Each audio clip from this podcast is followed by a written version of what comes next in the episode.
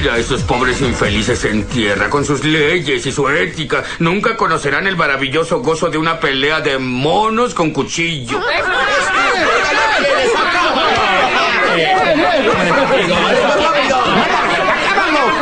hasta el fondo! ¡Ha dejado de ser bello! Oh, señor Burns, los piratas robaron su yate. ¿Qué? Bien. Supongo que los inconvenientes son inevitables. Oh, oh, oh, oh. George el Furioso. ¿Qué le han hecho a tu hermoso rostro? Ya, tranquilo. Smithers, este mono necesita que le trasplante la piel. Uy. Y comenzamos con el episodio 133 del CC Podcast. Y estamos Joe de Aquilonia. Charlie de Wakanda. Y King Calaca.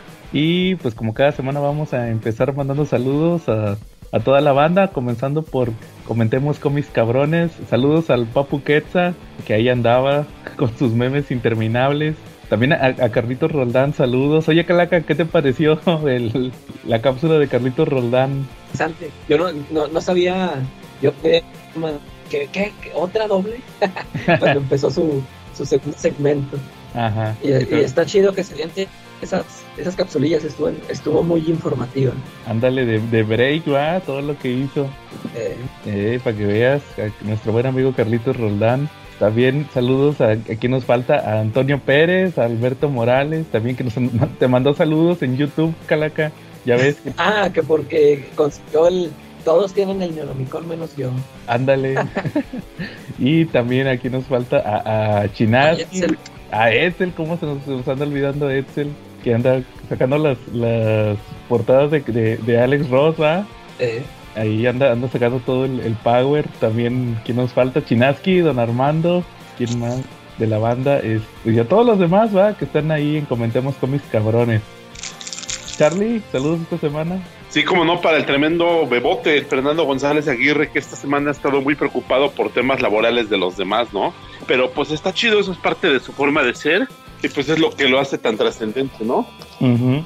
Este, saludos para los Silver Raiders, para los Tortugos, saludos para, para Elías, que anda por ahí en el Applebee's, en la veranda, haciendo los mejores cócteles, los más frescos, ¿no? Si quieren probar un delicioso mojito, pues caigan al buen Elías, ahí seguramente les va a preparar uno delicioso. Ustedes nada más lleguen y díganle, Elías, empédame, él va a hacer el resto. Órale. ¿A- ¿Algún otro saludo, Charlie? ¿Qué quieres dar? Para Lair, para nuestro amigo Lair Rico, ya sabes, él llegó, él es de nuestros primeros fans, para nuestro amigo Ángel Vélez y para mis amiguitos de por ahí, no, del mesón, para, para Edson, para Children, para Rebeca, ¿vale? Para nuestro amigo David, para nuestro amigo Quetza, el rey de los totis, y por supuesto para la mejor comunidad para comprar cómics en español, Oye, pero para, para comprar cómics y para el chisme. Marshall. No, Charlie, pero salió ahí bien claro ¿ah? que defraudó a un, a un Marshall Cuate. No, Marshall no hace eso. Es una. Fue como las peleas que tienen tú y la calaca con Marshall, así bien fake para levantar, para levantar, para, para levantar audiencia. No, pero ahí estuvimos apoyando a Marshall. Y es cosa rara, ¿eh? Porque luego se dan hasta con la cubeta y luego están aquí en el podcast agarrados de la mano los tres. Ándale. que estuvo muy bueno el chisme ahí en el grupo de Marshall esta semana, ¿va? Sí, de verdad, ¿eh? Y había muchos memes, ¿no? ¿Cómo, ¿Qué habrá pasado? ¿Sí habrá habido pelea? No, creo que no. que no viste el video, Charlie. No, pues estaba trabajando, Rey. Acabo, acabo de salir ahorita, vengo llegando. No le, no le diste ni. Sí, pero el, el Charlie sí trabaja, pero no, pero eh, lo, todo lo del el Marshall no se lo pierde. Exactamente. Oye, Charlie, ni, ni le diste like a mi meme. No, no, no, casi no he entrado. De hecho, ni tuve tiempo de defender al buen papo, ¿no? Ey. Oye, no, es- es- esa- esa- esas, este, esas publicaciones las hace el Papu para ver quién está de su lado y quién no. Ah, Porque si se fijan, ahí salen de todos, ahí salen los, los lambiscones que dicen que, ah, que yo hasta me voy a poner ahí, voy a ir a, igual todo para, juntos le vamos a dar y que no sé qué. Y también salen los que, los que apoyan al cuate, ¿no? Que, que, que dicen, no, a mí también me quedó mal. Ay, no, nomás está sondeando el, el Marshall.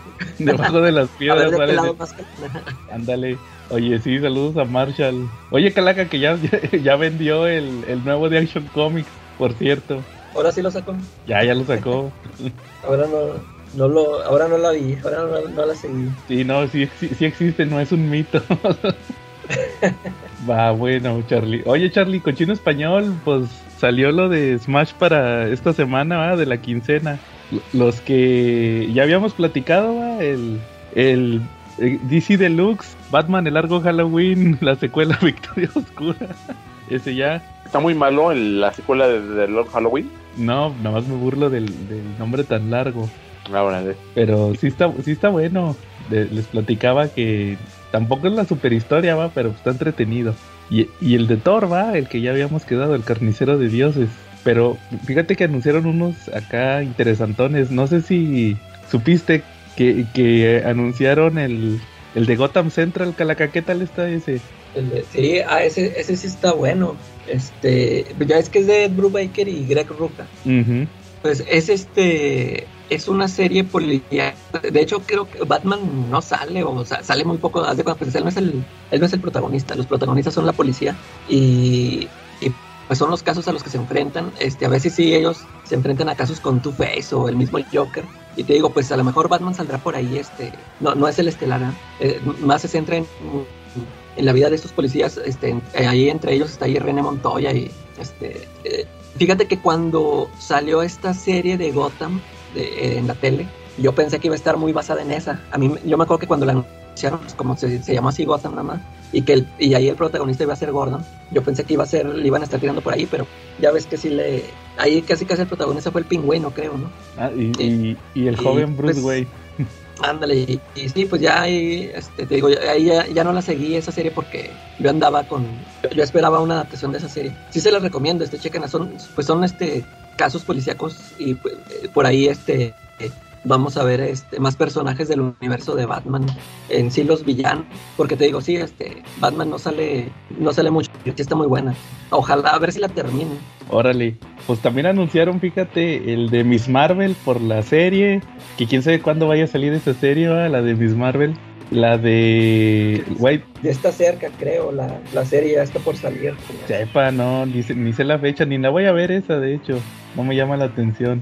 También la de, anunciaron Eh. White the Last Man, el tomo 2, pero creo que son tomos dos en uno, ahora, ahora en hardcover, ese de, de, de White the Last Man, ya Eh. ves que habían sacado el, el uno por la serie, que ya Eh, sí. Es el del 11 al 23. Entonces como que sí están agarrando de a dos, de a dos tomos de TPBs. Oye, oye, y anunciaron el segundo de los Avengers de Hickman. Ah, no, Pero- oye, ¿qué? No se están publicando esa, ¿verdad? El nuevo Avengers, nada. No, nada. Pero fíjate que me llamó la atención que le pusieron Mu- Mundo Avenger volumen 2. Así el tomo. Ah, Pero, sí. pero no se llama, no se llamaba así ese arco, ¿sabes cómo se llamaba? El, el gran evento blanco. Ah, oye, como que se pero el están mundo Avenger es el primero, ¿no? Sí, pero aquí le pusieron al segundo también parte 2. Eh, sí, sí me acuerdo eso de que el último evento... ¿Cómo ves, Charlie? No, pues bien, bien, bien, como que sí prometen, ¿no? Prometen Sí. bastante. Y todo lo que viene ahorita para, para junio se ve rico, ¿no? Ey, Y también pues van a sacar creo que más de Thor por la película, ¿va? De, de este Thor. Sí. O sea, habrá que esperar. Oye, Oye. también mandaron uno de Sandman, ¿no? Del cómic que duerme a la calaca. No, el que me duerme a mí. Ah, ¿te duerme también a ti? Sí, ese lo anunció el Papu. Que van a sacar Sandman ahora en, en hardcover otra vez, Calaca, pero en, en doble. Otra vez. Sí, otra ¿Eh? vez. ¿En qué? 128 páginas, Pero ¿y ahora ¿no? qué va a tener de diferente? Pues, pues como que va a ser dobles. O sea, o sea, los primeros dos tomos en un, en un solo hardcover. Ah, ya. ah, sí, es, creo que sí, así los están sacando ya en Estados Unidos. Ya, Sí. Creo que sí, ya había visto. Sí, este año los empezaron a publicar, creo. Que son como que dobles, algo así. algo No me acuerdo cómo les llaman a, a estas ediciones de Sandman. Pero sí son de, de, de, de dos. Entonces va a traer como que del, del 1 al. ¿Qué es? Como del 1 al 13, ¿no? 14.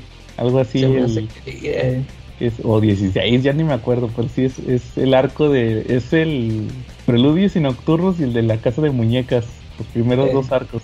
Pues, pues ahí para los que les gusta Sandman. Y, y varias cosillas que van a traer también de Spider-Man, andaba diciendo Marshall, pero pues ahora sí que hasta que salga el anuncio oficial va para, para publicarlo nosotros. Ahí con Sí. los detalles todo, ¿va? Oigan, fíjense que yo sí me chuté un cómic en español. Ahora sí, leí, leí uno. El de el nuevo de Spider-Man, de la conspiración del camaleón, se llamó. Oye, Ya ¿qué es lo- tal está? Ya es lo último antes del final, Calaca, de lo de la... ¿Qué era? La guerra siniestra, ¿qué? Sin- Sinister War. O sea, es- no me, no me gustó, fíjate Charlie que no me gustó porque es una historia que como que era de relleno con personajes que, que habían quedado ahí flotando y, y, sobre todo lo que no me gustó es que le, le volvieron a hacer otro eh, eh, eh, otro, eh, ¿cómo le llaman? Este, volvieron a modificar el origen de la hermana de Peter, de la superespía. ¿Se acuerdan de la hermana del Peter, la superespía? ¿Mm? Que ya le había modificado el origen este... Ah, sí. ¿Quién fue? Este Chipsy Darsky, ¿va? ¿Mm? Fue el que le modificó el origen, que sí fuera hermana de él. Y, y, ahorita ya le volvieron a mover ahí, dejaron como, como un como, como un misterio pero pues ya no lo resolvió este Spencer porque pues ya acabó su, su etapa. Entonces como que no como que no me terminó de cuadrar eso, o sea, como que ¿para qué le movías si ya no le ibas a seguir, va? No vas a ir a, ningún lado. Y, pues no, no, no aporta nada, eran puros números de relleno, yo creo que para hacer tiempo en lo que ya sacaba el, el del Sinister War, porque hagan de cuenta que cuando en, en cada número eh, eh, está Peter con su asunto del camaleón y en cada número al final sale este, ¿cómo se llama? Sale Otto reclutando a un a uno de los seis siniestros para, para su, su pelea, va, anda reclutando al Sandman, anda reclutando a Electro, a Craven, para allá para la pelea esta de que va a tener, va, entonces este, pues como que es lo único que aporta, y, también de Kindred, ahí anda también otra vez Kindred, ya para el mero final del, del run. Entonces pues está 2-2, no, no está tan chido, pero pues ahí, ahí está de Spider-Man. ¿Cómo la ven? Pues bien, bien, bien. No, yo creo que de todas maneras tiene que ser un must para los que lo coleccionamos, ¿no? Spider-Man. Ándale. Y sí le da un cierre a ciertos personajes, pero pues de, de, ahí no pasa, Charlie. Muy bien. ¿Tú, Charlie, alguno que te hayas achutado en español, no? Ah, pues mira, esta semana me aventé un omnibus que ya tenía muchísimos años que salió. Salió creo que por ahí del 2014 y se llama Cataclismo de los Ultimate Comics. ¿Cómo ves? Ah, órale. Cataclismo. Es... Ah, ¿A poco Televisa publicó uno de esos? Pero no, no es Cataclismo, no es el de Batman, es el del universo Ultimate. Exacto. Ah, como, Todo, como siempre copiando. Ándale. No, este es el del universo Ultimate. ¿La historia de qué va?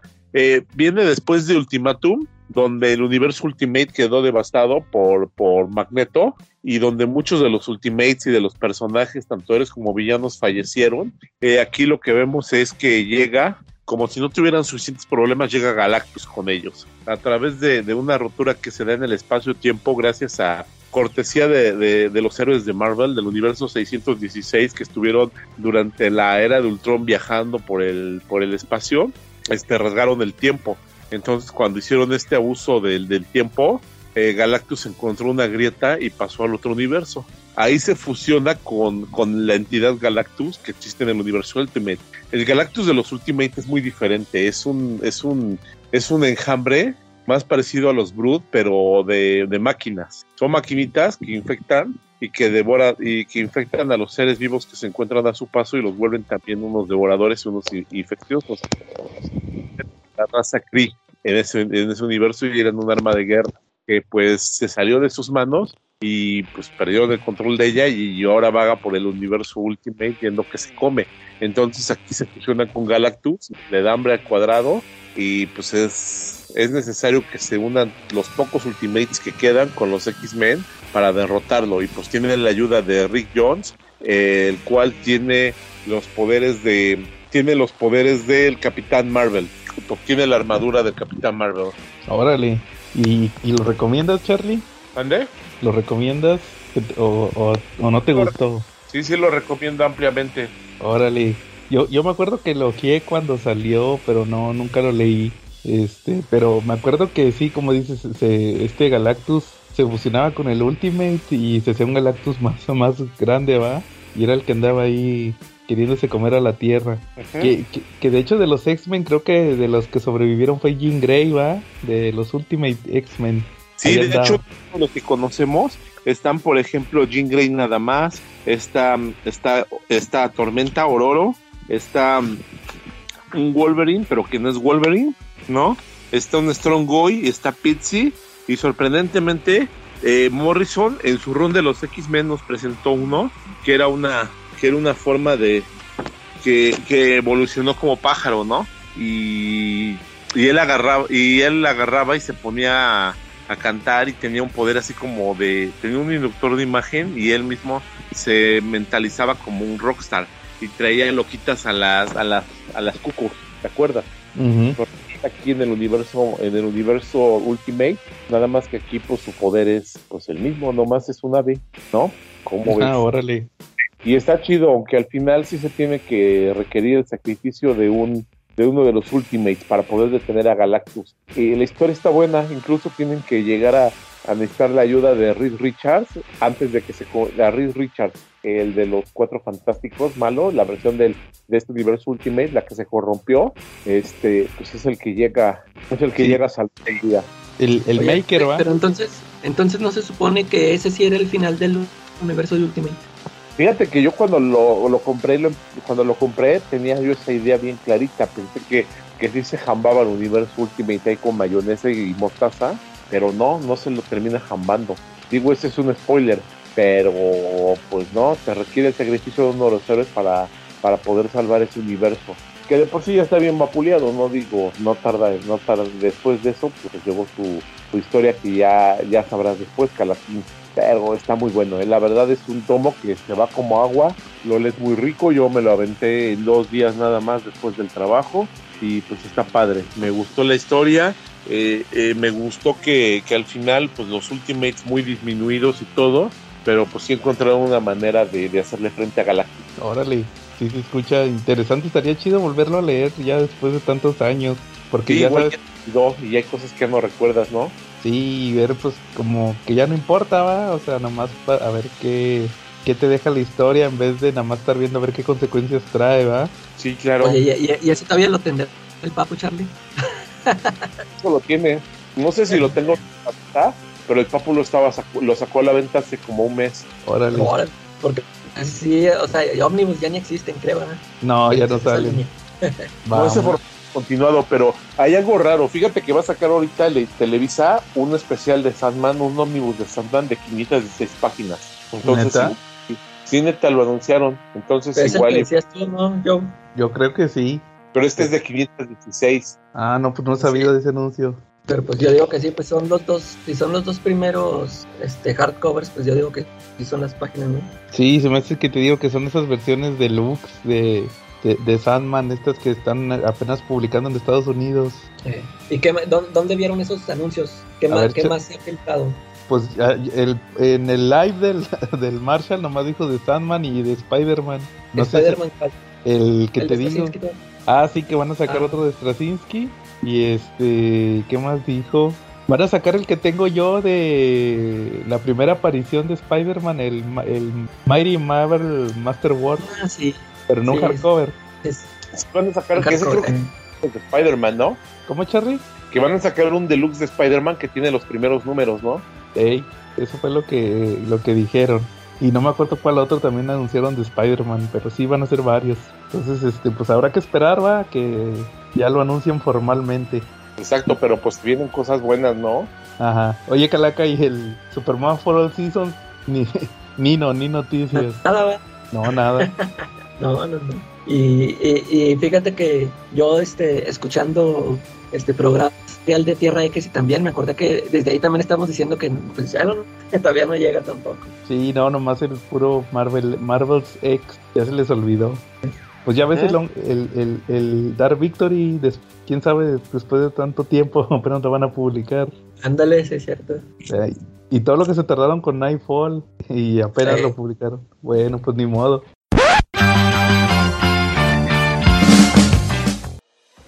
Hola, ¿qué tal? CC Cuates del CC Porn Podcast. Ya llegó el asesino del rating, el que nadie escucha, con la sección que nadie quiere, la de manga.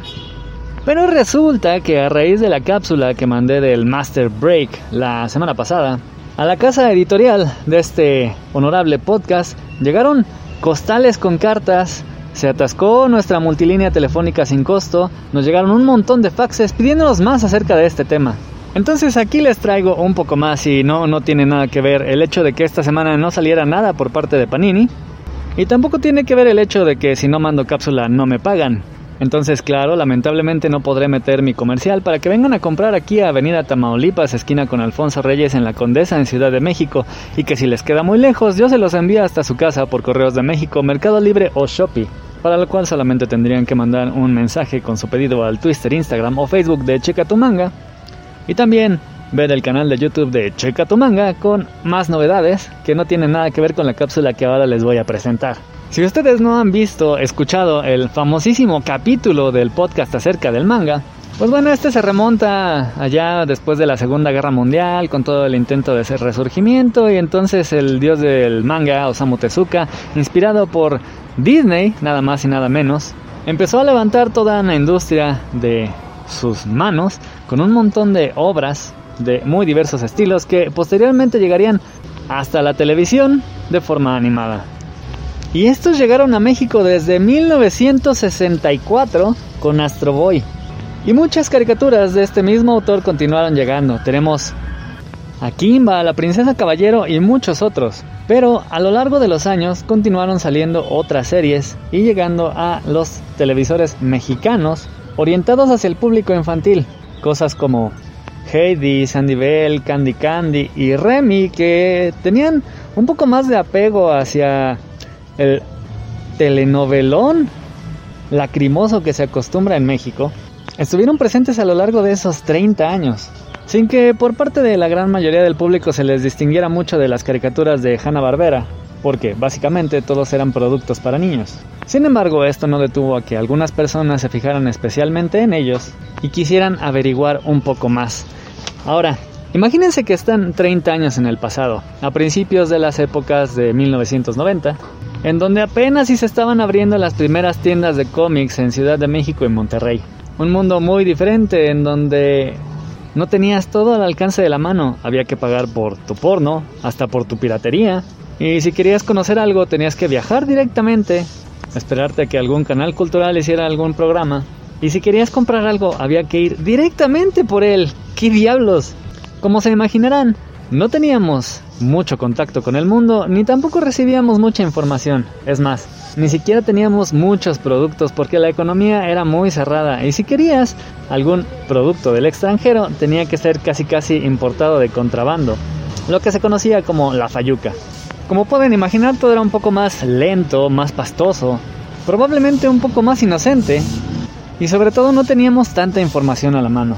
Sin embargo, como siempre, los ñoños estaban empujando un poquito más, haciendo avanzar la tecnología y conectando al mundo. Y en México, el anime seguían siendo caricaturas que mayormente veíamos a través de Canal 5 y algunas por la recién estrenada Imevisión.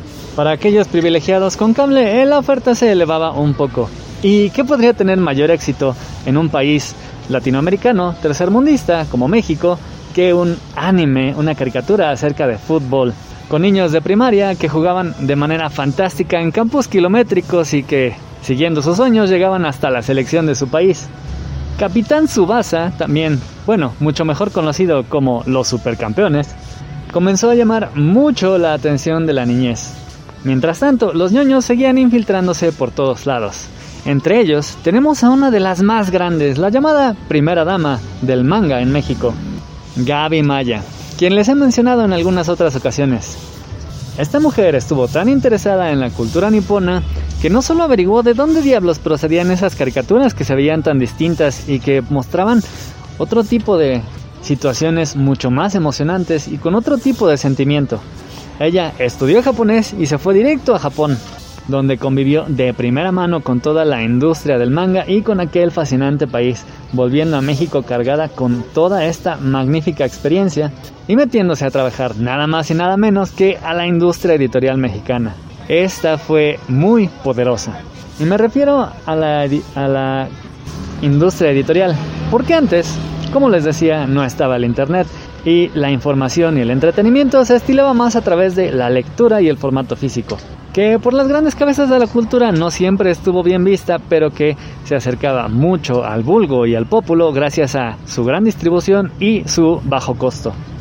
Y ahí Gaby Maya logró colar los dos primeros animes dentro de la industria editorial. Con Editorial Haga tuvimos el primer acercamiento con Los Caballeros del Zodiaco, que llegó en formato de libro para colorear, con una interesante introducción que nos hablaba acerca de los orígenes mitológicos. Así los padres también estaban un poco más contentos ya que se les enseñaba algo a los niños, los niños podían colorear y tener a sus personajes muy de cerca. Y ya estamos hablando de la mitad de la década de los 90, donde en 1995 Gaby, después de mucho insistirle a la cabeza de Editorial Mango que trajera algo de manga, este se anima. Y en su subsello editorial Token se haría al público la adaptación de Los Supercampeones.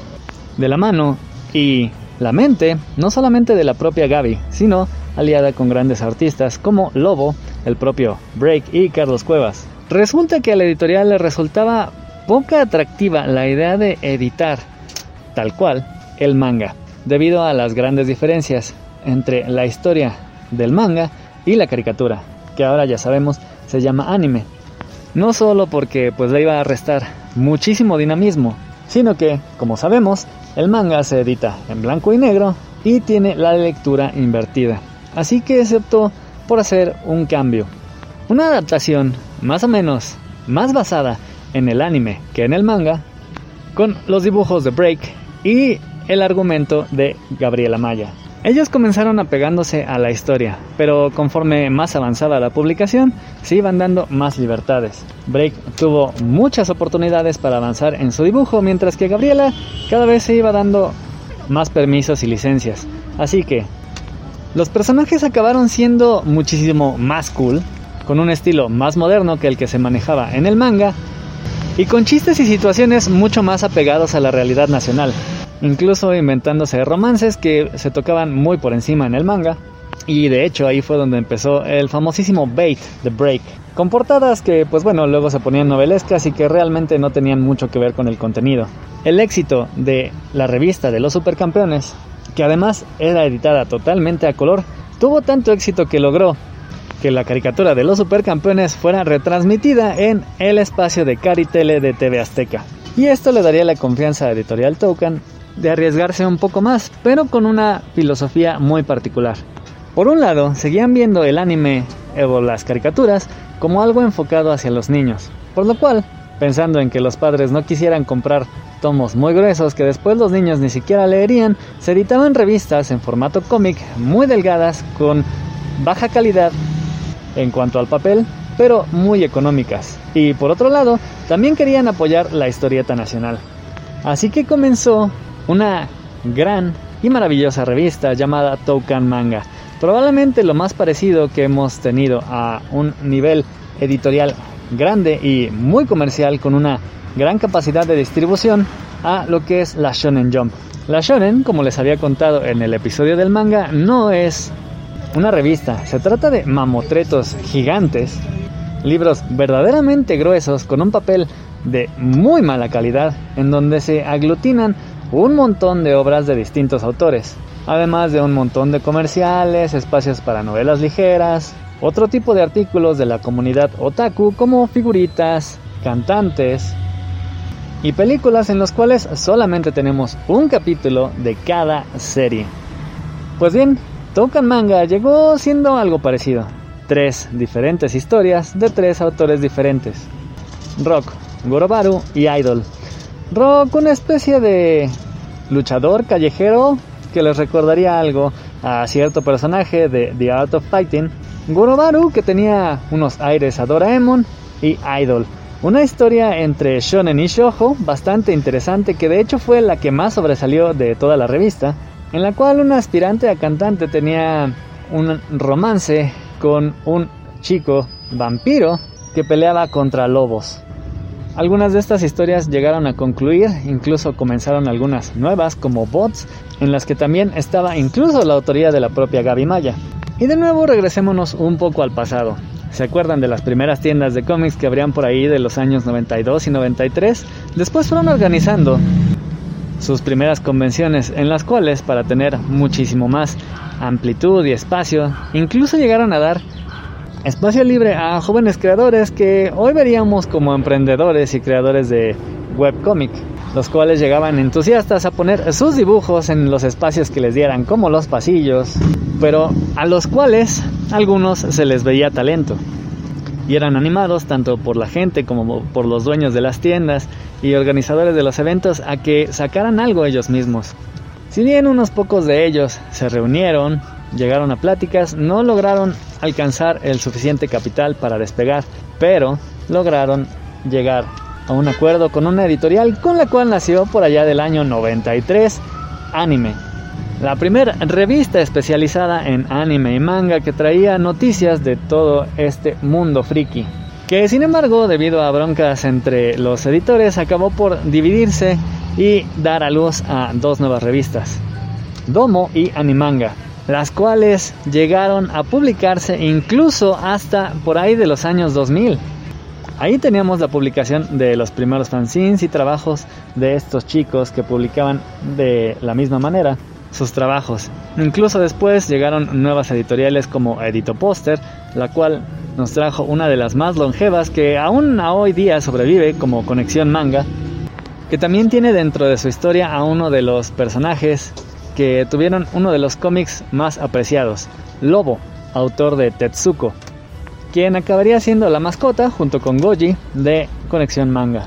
Estos, por supuesto, unidos a Toukan. Pero mientras tanto, ¿el manga qué? Animados por el éxito de los supercampeones y de Toukan Manga, Toukan finalmente se animó a internarse un poco más en el mundo del manga, sin deshacerse todavía de sus prejuicios acerca de el formato original. Y eso les llevó a uno de sus primeros grandes tropiezos, ya que le encargaron totalmente la tarea de la edición de esta obra a Luis Gantús, quien venía un poco más del mundo del cómic.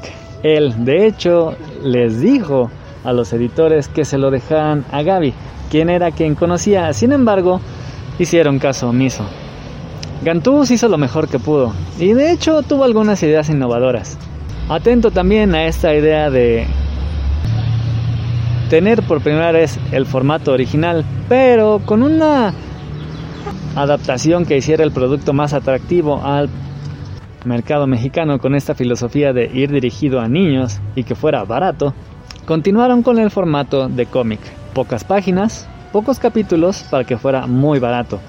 Para que fuera más familiar al lector occidental se decidió espejear el manga para que quedara en el formato al que estamos habituados, pero además se coloreó.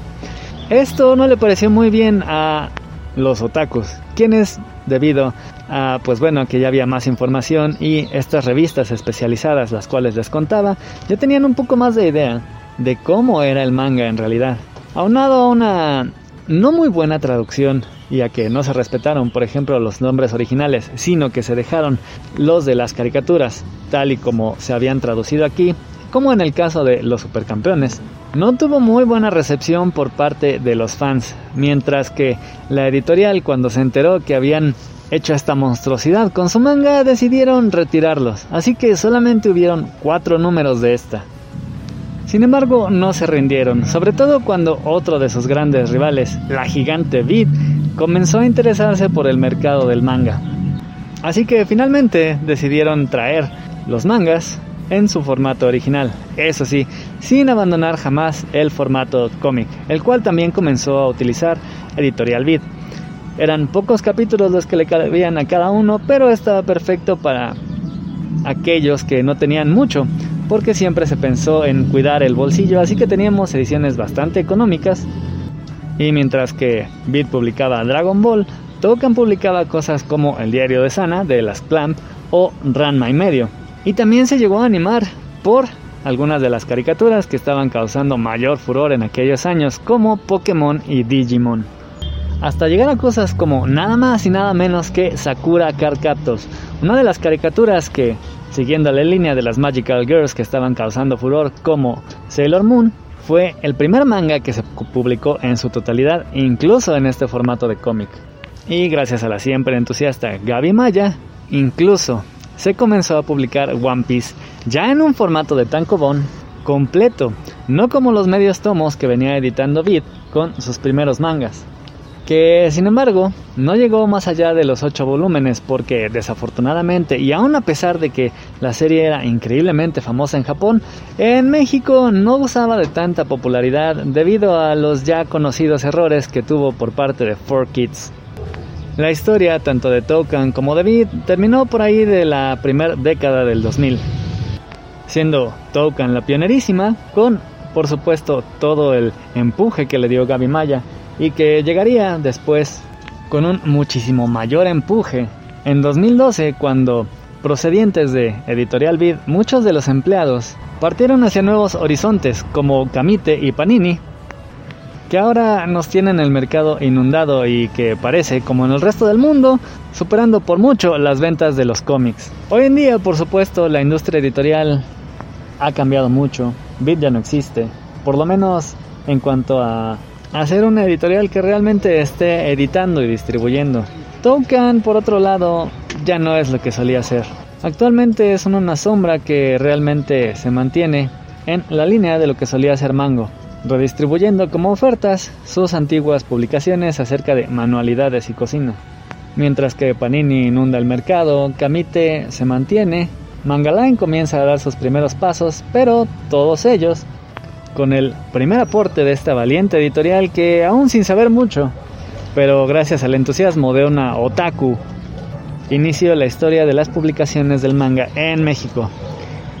Y con eso la sección se ha terminado, demos gracias al Señor y volvamos a la programación habitual. Bueno, ¿algún tema que traigan, Calaca? ¿Serie, película? Sí, traigo una reseña trazada. A ver. Ya vi por fin Peacemaker. Órale, ¿qué tal? Y, y fíjate que eh, sí, me gustó un chorro. Este. Aquí, aunque voy a sonar a, DC Fanboy, pero fíjate, más que cualquiera de, las de Marvel, Disney Plus, se, se, me hizo muy chida. Sí, este, porque, fíjate, o sea, las de Marvel sí me acuerdo que, fíjate que las pongo, la pongo por encima porque, pues, más no, o sea, como que, o sea, yo me acuerdo, por ejemplo, cuando vi las como tributos o parodias a series antiguas, esas no me gustaron a mí. Creo que nada más me gustan como los dos últimos episodios, sí me acuerdo. Y así le, le he encontrado así a todas las series que ha sacado Disney este, así como que tiene capítulos de, sobra, o sea, como, que nada más hay uno, un par de capítulos que se me hacen muy, muy interesantes. Y aquí, fíjate que sí se me hizo muy, muy chida, siento que se hizo un muy buen trabajo este James Gunn en, en esa serie. Que por cierto, empezando desde el Paint Trick, otro que yo ni siquiera había visto. Yo me acuerdo que me tardé en verla y yo nada más veía los comentarios en el Facebook que estaban hable y hable de que no, que el mejor intro y que no sé qué. Está chido. Eh, lo, que lo hace muy chido es actores que están bailando sin, sin ningún este. Sí, como que este, haciendo pasos de. sí, así. Como que no saben. Chido. Y, luego, o sea, todo se me hizo muy el, ese Judo Master, no sé si existe en los cómics. Ah, pues desde que vi el, el intro que salía ese anillo ahí dije, chis, que ese monillo que. Y lo vi en acción me daba mucha risa que siempre salía comiendo cheto. Este, y sí, fíjate que sí se me hizo muy, muy buena, muy divertida y el, me gustó la, la trama que le dieron a, al Peacemaker. No sé si, si sea todo de James Gunn o, o si haya tomado este cosas de los cómics que, que sí, que sí este, estén basados, eso, esos orígenes que esté basado en algo de los cómics, que yo ni no, he leído nada de Peacemaker de los, de los cómics originales. Este, Y pues claro, la, la, esposa esta de James Gunn, órale. Oye, ah, te iba a preguntar, se supone que esa chava, esa güera, la, ¿cómo se llama? Hardcore. Ajá. Este, ¿sí sale en Suicide Squad? Sí, está, está en la, no, sí está en la oficina con el barbón, con el que se pinta la barba. Sí está con ellos. Ah, sí, es que yo, o sea, sí era la duda que yo tenía. Oye, pero entonces, este, apenas se acaba de casar con ella o, ya, ya, ya tiene rato de esposos o, ahí se enamoró de ella ahí en el grabando desde Suiza después. No, creo que ya, ya andaba con, con, con, con él cuando hicieron la serie, o sea, por eso la, por eso la agarró para la película y por eso la agarró para la serie. No, ya, yo, ya hasta pensé, no, que, se me hace que nomás la agarró de actriz y ay, ahí se enamoró y órale, a casarse. No, y también este va a salir en La Guardianes 3 y ese mete ¿Qué va a ser? Oye, ¿qué, ¿qué, es eso? ¿Va a ser, qué es eso, otra serie o qué? No, la de Guardianes de la Galaxia 3. Ah, Guardianes 3, te, entendí la Guardian Express, dije, de esa que... Ah, no, no. no, ¿A poco va a salir pues ahí también? Ya la anunciaron hace poquito, pero no sé ni qué papel va a ser. Órale. Sí, ah, lo que se había anunciado de una, una serie de Amanda Waller. Ah, pues yo creo que va a ser como que relacionada. Sí, porque pues ya ves que aquí que sale la, sale la hija. Oye, ¿y qué te pareció el final cuando sale de la Liga de la Justicia? Ah, sí, fíjate, to- todas, ándale, es que te digo, to- todas esas cosas, todos esos diálogos que tenía, las menciones que tiene siempre a personajes de, del universo DC, eso se me hacía muy chido. Ya es que mencionan a, a Green Arrow, al- ah, pues a Flash y Aquaman antes de que salgan. este, ay, pues también mencionan a la Liga de la Justicia antes de que salgan. To- todo eso, al Batman, o sea, todo eso eh, sí me daba mucha risa. Y, y te digo, este, cuando anunciaron esa serie de Amanda Waller, yo dije, "Ah, pues esa serie qué, o sea, a ver, a ver qué tal está, pero viendo esta, este, sí tiene mu- le doy mucho crédito a James Gunn, o sea, ojalá que, que siga con esa calidad y, y con que meta, ya sea así, nada más mencionando personajes o, o que le den chance de meter más personajes del universo DC, estaría chido. O sea, a mí, a mí sí me gustaría que, que metiera personajes ya hasta que le den chance de meter personajes pesados, pues ya que no este, o sea, no, no tienen planeado nada, o sea, pues más que el Batman de Pattinson, pero o sea que, que sí pudiera utilizar personajes acá eh, de clase A, ¿no? Sí, sí, sí estaría chido, me gustaría que sí los, que sí le dieran chance, pues ya que no están haciendo nada de ello, con, con ellos nada en, en el cine ni nada, sería bueno. Fíjate que dicen que cuando salga la de Flash, como que se va a reiniciar el universo, o sea, que se van a combinar. Ya, ya he visto así como que la, la trama de, así como que de lo que va a pasar, ¿va? En teoría. Y, y fíjate que, que me quedé pensando ahorita con tu comentario, cuando, cuando dije lo de la Liga de la Justicia, que sale la Mujer Maravilla y, y Superman y no se les ve la cara. Salen, eh, sí. Que, que ahorita, si la serie saliera, ahorita hoy, le hubieran hecho lo mismo a Flash. Ah, Como- sí, es cierto. Pero pues ya ves que ahorita ya no, ya, pues ya pasó, va. Nomás hubiera Es que- salido el, el puro Aquaman. Sí, es que te, te digo que yo hasta, pues eso de que retrasaron la película, hasta sí estoy pensando que a lo mejor si quieren bo- borrarlo de plano, no, no sé. Y ahorita lo acaban de volver Porque a ya, retrasar, o sea, creo que esta es semana. Oye, sí, es que, y si, ¿sí has visto los videos? No, no los he visto. El, el Punisher Panther lo sube. Ah, órale. los voy a buscar. pero, o sea, sí, o sea, sí está gacho, o sea, tú lo ves y tú sí, sí dices, no, o sea, este Warner sí, o sea, sí tiene toda su, o sea, toda la razón en quererlo ya cortar. Y, y, o sea, por, o sea, por como lo ves de problemático. O sea, el cuate, pues se supone que le están arrestando por porque empieza a hacer su- sus desmanes en lugares públicos, ¿no? Y ataca a la gente. Y entonces cuando lo arrestan, haz de cuenta que lo, lo llevan esposado y, y empieza, o sea, haz de cuenta y, y mitómano, o sea, em- empieza a decir puras mentiras de que le- les dice, oiga, sí, sí me puede aflojar las esposas porque yo soy músico, me, me va los nervios, yo, yo vivo de la música, me va a lastimar mis manos y lo puedo demandar. Haz de cuenta empieza a sacar así puras, puras cosas así que, y, y luego me da risa que le, le dice el policía, lo siento señor, no puedo hacer eso. No, señor, yo no soy señor, yo soy del género, del ¿qué, qué- género no binario y que quién sabe qué hay. Lo voy a demandar, es un delito federal estarme insultando y que no sé qué. No, no, así, exagerado, se da baño. O sea, sí, sí lo ves así como de problemático. Que sí, te digo, a mí, a mí sí me da a pensar que, que estos cuates sí lo quieren de plano cambiar todo lo que grabó y a meter a otro, a otro actor. Oye, Porque si, si no es así, pues va a ser su debut y despedida, ¿no? O sea, ahí, ahí mismo con el cambio que hagan de los multiversos y todo eso, pueden cambiar fácilmente de actor. ándale. Oye, se, se volvió verdad, de- verdadera la película esa de tenemos que hablar de Kevin. Anda, sí, oye, sí. Oye, y por cierto, está, chi- está bien chida la película, pero Sí. sí, este, se quedó en el personaje. Ándale. lo, lo, lo interpretó demasiado bien. Ándale. Oye, sí, con, con esa, con, con- o sea, con, con esa película se dio a conocer y tal vez fue de que no nos imaginábamos que en realidad no estaba actuando, si era, Sí, si era su personalidad. Oye, fíjate que ahorita que dijiste de Peacemaker, va, de, de James Gunn y de todo eso, que ojalá y le sigan dando series y todo eso. Fíjate, fíjense que Charlie, me chuté la serie de Obi-Wan. Oye, ¿qué tal está? Eh, eh, ahorita la platico, pero fíjense que primero les quería hacer un comentario que, que va muy de la mano de algo que ya habías dicho tú hace unas semanas, Calaca, o, o meses más bien. Es que me metí, me metí por primera vez al Disney Plus. Eh, Este, y, y pues lo empecé a ver, va, así a ver qué había y todo. Y pues está la de. La, la estaban las de Star Wars y pues chido, va. Eh, y pues están las películas, va, y las series. Y dije, no, pues chido, va, pero pues luego si ya viste las películas y ya viste las series. Y Sí. luego vi que, que están las de Marvel, va, y pues igual las películas y las caricaturas y todo eso, va. Y dije, no, pues chido, pero pues si ya las vi, y, y pues las, no las quiero volver a ver, ¿qué onda? Sí, de- tus otras opciones son el diario de la princesa y todo eso. ¿no? Y dije, pues yo no voy a ver películas de princesas ni películas de Pixar. O sea, la neta, como tú dijiste alguna vez, sí es un streaming muy, muy limitado, ¿ah? Exageradamente limitado. Dije, ay, ¿a poco? Y luego, o sea, ¿a poco? Si, si no quiero ver Star Wars o quiero ver las películas de Marvel, ¿qué onda? Ah, te- te- ya me acordé, te lo digo por lo que dijiste de a- ahorita de este que no le tenías fe a Peacemaker.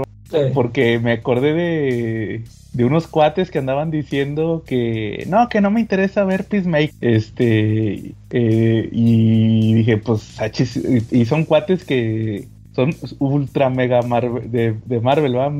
Marvelivers. Sí. Entonces, que son, son de los cuates que están ahí siempre. Que no, que Disney Plus es lo máximo, va. Y yo dije, pues yo nunca me he metido a Disney Plus, va. Y que me meto y dije, ay, neta. O sea, no le dan una oportunidad a series como Peacemaker, va. Pero a estas porquerías de Disney Plus, sí, dije, qué limitado está este mugre streaming. O sea, ni, ni está chido, o sea, se, se me hizo bien, como, como tú dijiste aquella vez, va bien limitado en aspectos de entretenimiento. Como que dije, Sí, no, porque ajá. ya ves que, o sea, en, en Netflix se puedes encontrar alguna película interesante, ¿no? O sea, no, no digo que sean todas joyas o así, pero en una entretenida, un- una película dominguera, ahí te la, te la encuentras. O como por ejemplo, no, este, o, o sea, no voy a negar la, sí, o sea, y no voy a negar la cruz de la cruz de mi parroquia. Ya ven que les dije que ahorita yo estoy bien picado con la serie de Young Justice, que ya, ya, ya acabé la temporada 3, ya voy ahora sí en la en la 4 en la actual. Y cuando acabe la serie, pues este, pues ponle que ahí están las de DC, va, o sea, X, va, independientemente de que ahí esté- es como en como en el Disney Plus, para que está todo lo de Marvel. Acá está todo lo de DC, están las películas live action, las películas animadas, todas, pero no nada más está eso, hay películas normales, lo que no tiene Disney Plus. Y también hay, o sea, H- este, HBO también Sí, o sea, tiene, tiene, las, sí, sí ha sacado series buenas. tiene series, tiene películas normales. O sea, que, que si quiero ver una película, pues me pongo a ver la película, va. O sea, ya hasta anunciaron que van a tener Sí. la de la de Spider-Man, esta, la de. eh, Ah, sí, cierto. La de Home, que era? La No Way Home. O sea, no está tan limitado en ese aspecto. O sea, sí tiene un poquito más de, de opciones. Entonces, sí, sí veo muy exagerado los, los comentarios de que no, que Disney Plus es lo máximo. ¿eh? O sea, dije, no, qué, qué hueva. Entonces, eh, eh, pero ¿saben cuál se me hace ahorita el mejor streaming? La neta, el Star Plus. Ese sí se ve que tiene Eh. muchas cosas como que más. Aparte, o sea, no por los Simpsons, ¿va? que es suficiente para mí, ¿va? pero tiene películas y series muy chidas, Depredador, Alien, todas esas ahí están, ¿va? o sea, como que sí es un poquito más equilibrado. hay más variedad, sí, hay más variedad. Sí, para que luego no digan que no, es que como tú te gusta DC, puro HBO, no, no, es que el Star se me hace que es el bueno. Bueno, muy bien, este... Entonces, ah, les decía, entonces, pues me puse a ver la de la de Obi-Wan Kenobi, ya salió la serie, ¿va? Entonces, este, Charlie, es- es- está padre, fíjate que sí me gustó, salieron dos episodios. Y la historia es que está Obi-Wan en el desierto, cu- cuidando a Luke, así a lo lejos, y luego le, le avisan que, ahí les va el spoiler, se- secuestraron a la Leia niña, fueron unos eh, cazarrecompensas y se la secuestraron, y ahí va el papá de ella, a- el papá adoptivo, a pedir que la rescate, y no quería Obi-Wan, al final sí acepta y tiene que ir a otro planeta a, a rescatarla. Charlie, Charlie, ¿te acuerdas de los inquisidores? Sí, claro. Los que salieron en los cómics de Darth Vader. De- eran los de Charles Soule. Sí. Eran los estos que, que los... Haz cuenta que los, los, los inquisidores andan cazando Jedi. Ajá. Y, y hay una que está obsesionada con Obi-Wan Kenobi, nomás que no te dicen eh, al principio por qué. Esa es como que la gran revelación de por qué estaba obsesionada con Obi-Wan. Y, y haz de cuenta que pues resulta que, que fue ella justamente la que hizo que secuestraran a Leia.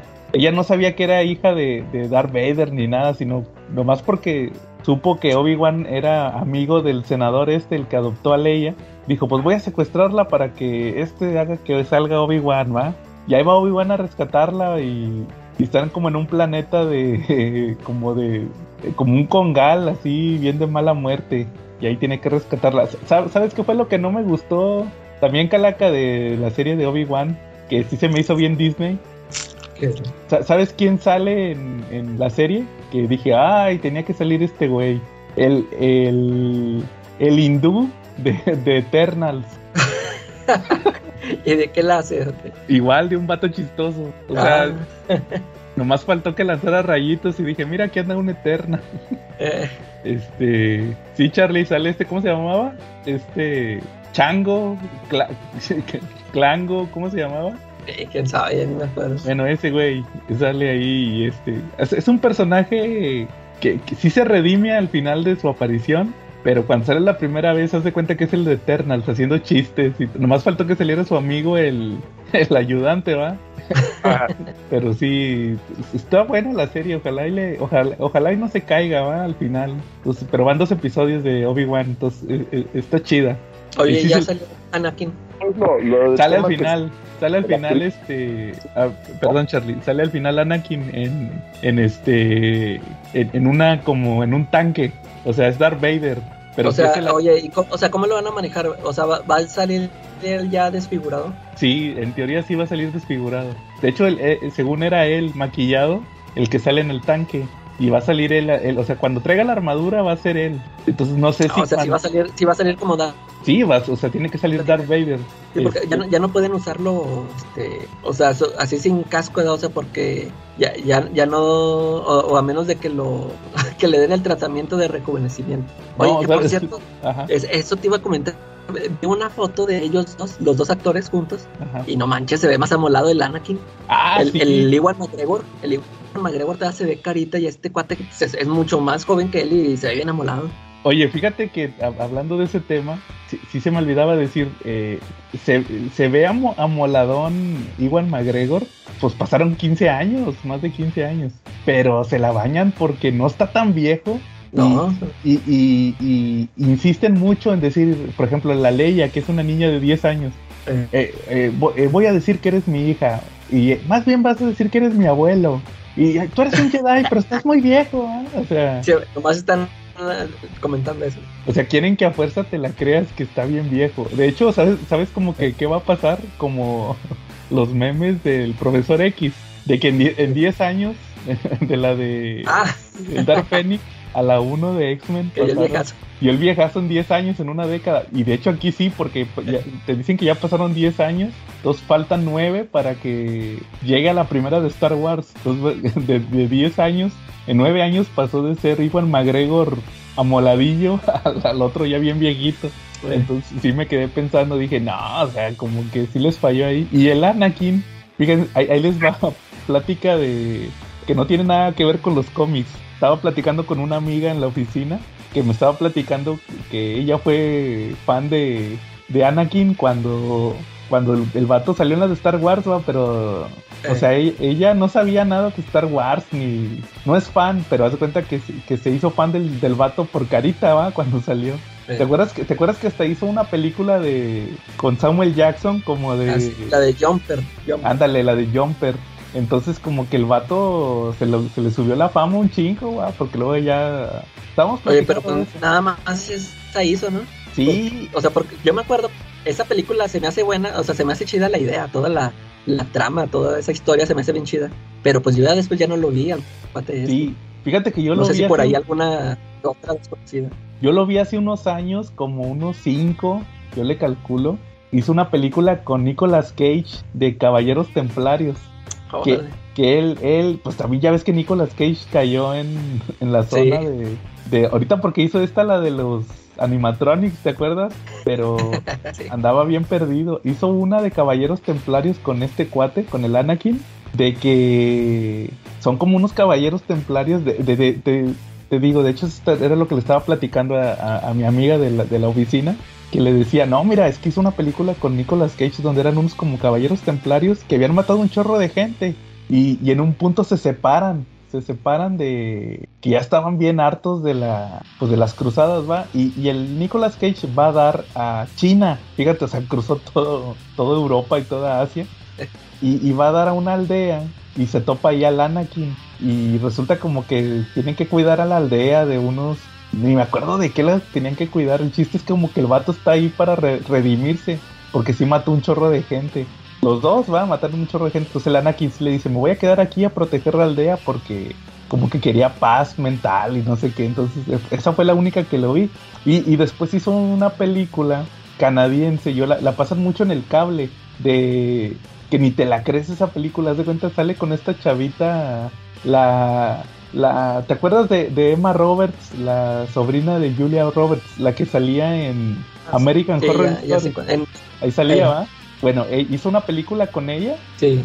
hace como tres o cuatro años, que de hecho es película canadiense, de, de que son dos, en- o sea, son dos cuates que es una pareja, ¿va? Que sus familias eran muy amigas y luego se pelearon y tienen unas pizzerías, y, pero te dan a entender que hace cuenta que ellos son de la misma edad y no te la crees, o sea, dices, nah, ni... Este cuate le lleva como 15 años de- a, a la chava. Oye, sí, este. eh, fíjate, Pero no me acuerdo haber visto el cuate este, Alan Rickman. O no lo reconocí. Es el, el protagonista. Yo tampoco lo reconocí. O sea, sí, porque- como que se están, está- como que están comprando, ¿no? Sí, una competencia de pizzas, es esa, el vato es el protagonista, no se parece. Ah, pues es que, no, ándale, Yo, yo la estaba viendo esa película de la competencia te digo, de me la, la topé. Ajá. Sí, yo, yo me la topé y, y- y la, la, este, la dejé por, por la chava esta, por la web. Sí, que se, se pintó el pelo negro. Ándale, Sí. sí, y, me, y me acuerdo haber visto eso de que están compitiendo, y pero al chavo no lo reconocí, pues fíjate, o sea, sí vi al Sa- ¿Sabes cuate, a quién? pero no, ni cuenta que era. Sí, ¿sabes a quién se parece más en la película? A este vato, al Venom. Al, al Venom. Ándale, ándale, sí. A este, al, al. Venom, al Topher Grace. Super Grace se llama. Se parece más a Topher Grace. Y dije, ah, chinga, este cuate se parece al Topher Grace. Sí. Y que me voy enterando que era el Anakin. Dije, no manches. Es, es que, es que le güey". falta, le, le falta que le pongan su colita de cholo. Ándale. y, este, y, y como que se pintó el pelo el vato. Y luego, lo- o sea, ya cuando supe que era él, dije, no manches, o sea, ¿quién se cree esta película? O sea, este, le lleva como 15 años de edad, la chava de tener unos treinta y tantos y este güey tiene como 48. A lo mejor estaba en el sol de Tatooine, ¿no? Digo, es- siempre dicen que los, los fans de Star Wars y en todos los foros de Star Wars siempre mencionan eso, que, que es el sol de Tatooine, como Tatooine tiene dos sol, tiene un ambiente feo, este, pues por eso envejece la gente más rápido. Pues, ándale, esa es la solución lógica. ¿sí, no? Pero sí, Y sí, sí, de- cuando estuve en Saltillo, calorón, yo creo que envejecí como 10 años ahí. Ah, órale. No por otra cosa, va, ni los sustos ni nada, va. No por el estrés de no salir. ¿Cierto, no? Pues quién sabe, Charlie, pero sí, como dice la cala, que se veía moladón el vato, quién sabe. Es el sol, el sol, padre, que te Ah, metan bueno. en el desierto durante 10 años y dime si no das el viejazo. No, pues sí, pues haz de cuenta que por eso lo... Pero sí, ya regresaron los dos vatos bien emocionados a hacer eh, la serie de Obi-Wan. Eh, no, fue- que dejamos a la caca en el desierto durante 10 años y cuando regresemos va a estar como el tata, ¿no? No, pues son puros huesos, pues la calaca. Pues vivo en el desierto, Charlie. Ándale, Sí, es como un tusque en la calaca. ándale.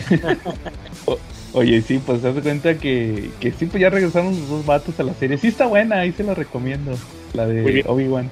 Oye, oigan, y también nada más rapidito, este, vi la película de Morbius. ¿Qué Ahora, tal? Fíjense que... Sí, sí vale la pena descargarla. Fíjate que es como. Ahí, ahí les va. Yo no tenían expectativas, cero expectativas. E- Está entretenida como película de, de- genérica de vampiro. Sí, sí está buena. Oye, y, y pero y aquí sí chupa la sangre o, o trae las, las cosas en las manos. A ver, aguántame tantito. Si quieren, eh, platiquen de otra cosa. Ahorita regreso. A ver, Charlie, ¿tú traías- ¿qué tema traías tú? Este, no sé, aquí es cuando nos quedamos viendo en esos silencios incómodos, ¿no? No, O si, si quieres ya da la introducción de la realeza mientras regresa el show. ¿quieres mejor te platico lo que va al juicio del Johnny Depp y del Amber Heard, ¿no? A ver, a ver, y a ver, ¿y qué Charlie? ¿Cuándo se acaba o cuándo dan el veredicto? Ah, pues ya se acabó. El día, ayer fue el último día del juicio y pues resulta que de ahí el jurado va a tomar su tiempo para el veredicto. No sabemos qué tiempo puede ser. Una semana, dos, tres días, quince días, no se sabe. Yo creo que hasta que se canse de vivir en un hotel, ¿no? ¿Alguien se gastó? Sí, pobres.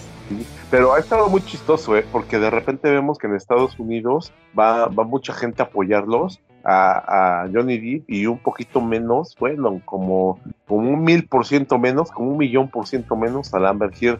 Pero los de Johnny Depp sí le han puesto sus cartas a los de Amber. Precisamente eh, el jueves, un chavo a, a, a provocar a las fans de Johnny Depp y él apoyaba a Amber Heard y pues no, las chavas lo sometieron, le tumbaron su celular, ¿no? Y todo quedó grabado. Ahora- Y lo más es que él todavía pone su tweet de que, de que si era yo y con su emoji de que está llorando, la carita llorando. Dice, yo fui el que fue abusado. No sé. Fue abusado Es cuando- Amber. Cuando de repente vi eso, me acordé de, de mi generación y dije, no, eso si me hubiera pasado, yo nunca hubiera dicho que me pasó, porque yo, ¿no? Llegando a la escuela. ¿no? Oye, pues Dices, lo, ahorita, lo más- lo mejor del juicio han sido los memes, ¿no, Charlie? y de hecho, Sí. lo mejor del meme sin duda ha habido muchísimo, pero también todo, todo el circo que se ha dado alrededor, ¿no? Digo, como cuando la abogada de Amber Heard le dijo a un ex ejecutivo de, de una empresa de, de- de streaming, algo así, le dijo que él estaba nada más por sus 15 minutos de fama y que él le contestó, no, pues también usted, por eso aceptó el, caso. Ya quedó, o sea, sí, está demasiado. Yo de verdad lo he visto con ganas de ver a qué hora salen los gorditos en moto, el Bart, el, el, Gor- el Rafa Gorgori de los Simpson, ¿no? Cuando digan, llamamos a todos los testigos, sorpresa, de-. Pues ya ves que ya salió Jason Momoa. Todo bueno. ¿A poco sí testificó? No, le, le editaron, le editaron ahí como si hubiera testificado, estuvo chido. Y luego Ahora- que iban a, a Amber Heard por, por Paris Hilton, pero por ahí alguien decía, pues sí, pero pues que salga Paris Hilton de mera llevando a su perro chihuahua, ¿no? Ándale, el aguaperro. No, sí, eh, realmente ha estado muy divertido. Ahí si tienes 10 minutitos, déjate caer para ver alguna cápsula de, del juicio y de verdad que, que se te va a ir la pesadez del día porque ves N cantidad de cosas que jamás en la vida te lo podrías pensar, ¿eh? Yo creo que cuando, también cuando, cuando acusan a Johnny Depp de que cuando se enoja y se pone violento empieza a romper todo, este, cuando se baja del estrado la juez le dice que aguas, que no vaya a romper nada en el camino, cosas así, ¿no? Pero Como que la jueza es acá buena onda, ¿verdad? También Sí. ella se lo está curando. Pues yo creo Oye, que pero- yo creo que lo que le entraba cuando decidió que cuando dio el permiso para que se pudiera pues acceder a los medios de comunicación al juicio porque ves que pues hay hay canales de YouTube que están del diario transmitiendo lo que pasaba en el juicio. Entonces, Ey. sí, pero pues, la verdad está divertido, ¿eh? La otra vez había hasta unos dinosaurios bailando afuera del juzgado, ¿no? O sea, o sea, yo creo que ese juicio ya perdió toda la seriedad posible, ¿no? De repente. Y es que algún día la tuvo, ¿no? Sí, oye, y ahorita se fueron a, por creo que hay Asueto en Estados Unidos este, este fin de semana. Descansar. Sí, los, los mandaron a los, a los testigos, no, a los, este, ¿qué? Jurado. Bravo. Que, vay, Ah. que como no terminaron de, de liberar el veredicto, no, váyanse y luego regresan. Pues, les dieron el, les dieron ahí el, El fin de semana. el fin de semana por lo mismo. Oye, pero sí supieron lo de la película de Aquaman. No sé si lo comentaron ahorita que no estaba. ¿De que, ¿De que le recortaron o qué? Sí, que supuestamente eh, sí, sí, sí tuvieron que decir qué onda, que hace cuenta que Mera la iban a madrear al principio de la película. Como que toda la película iba a estar en el hospital y luego re- regresaba al final. Al final de la película participaban como que en la batalla, iba a haber como una batalla final y ya regresa, la clásica va del personaje que está toda, toda la película madreado y regresa a pelear en la película, en la pelea final, va. La super violenta, ¿no? Sí, en la batalla final ultraviolenta. y nada, resulta que, que dicen que la van a cambiar por. Que, que ahora va a salir Dolphin. ¿Sí saben cuál es Dolphin? Va, la, la chava que no habla. Ay, Ajá. Entonces, no, es- sí se va a morir, pues. o a lo mejor la van a. Le van a que le van a recortar bastante la participación. Y ahora la que va a salir va a ser Dolphin. Oye, y es que lo que lo que yo oí por ahí es de que la misma Amber este, estaba spoileando la película. Que dijo que, o sea, que, van, que va a tener un hijo en esa película. Ah, sí supe, el Aquababy. Eh, Sí, sí, sí, sí, también escuché eso. sí, a, la- a lo mejor, a lo mejor era el plan así como dices tú de que iba a estar en el hospital y al final regresaba. Ahora ya la nueva historia es de que ya no va a salir del hospital, ah, ya y se va a morir. Sí, a lo mejor. Y sale la, la, la Dolphin, ¿va? Que, que también es de los personajes de Aquaman, ¿va? Eh, De hecho, la, la, la sacó este. En, en- en- en los números poquitos que hizo este. ¿Cómo se llamaba? El que estábamos platicando el otro día. El de. El Stefan Sejic, el de Ah, Harleen. Hizo eh, unos de salió. Aquaman. Y ahí salía bien, bien acá, bien, bien guapota la. Pues ya ves en su estilo, ¿va? eh, La Dolphin, que ya es como mutante. Antes, antes nomás era una chava que tenía poderes así como de. Pues, haz cuenta que obtenía habilidades para, para ser acuática. pero ahorita sí ya la manejan como una, como, como una especie de mutante, va, tiene como como mutaciones, entonces estaría chido que metieran el personaje, va, y ahí pueden pues, usarlo, va, en vez de la mera. Sí. Oye, ¿no será que, que al principio de la película salgan con que, con que Mera diga que tiene que regresar a su planeta natal? Ay, que murió al- a, medio camino, va. ¿El camino? No. ¿Qué van a hacer? Y con voz de hombre, debo irme, mi planeta me necesita, va. De Jason Momo. Ándale. no, se la bañen. que esto ya benefició, lejos de perjudicar a la película de Aquaman, la benefició porque si alguien no la quería ver, yo creo que era nada más por el puro morbo y por el chisme, la va a ir a ver, ¿no? Para ver si sale o no. sí. ¿no? Ándale. Ninguna publicidad es mala, Charlie. No, pues no, pero yo creo que ya entré, o sea, igual y si fue algo así como que, no sé si, si Warner lo haya planeado, si no lo haya planeado, pero yo creo que ya, ya tiene un hype, no tan parecido a la de Spider-Man, a la, a la última, pero pues por ahí va, ¿no? De repente como que también va encendiendo como que la preocupación de todos por ver si sale Mera, si no sale Mera, ¿no?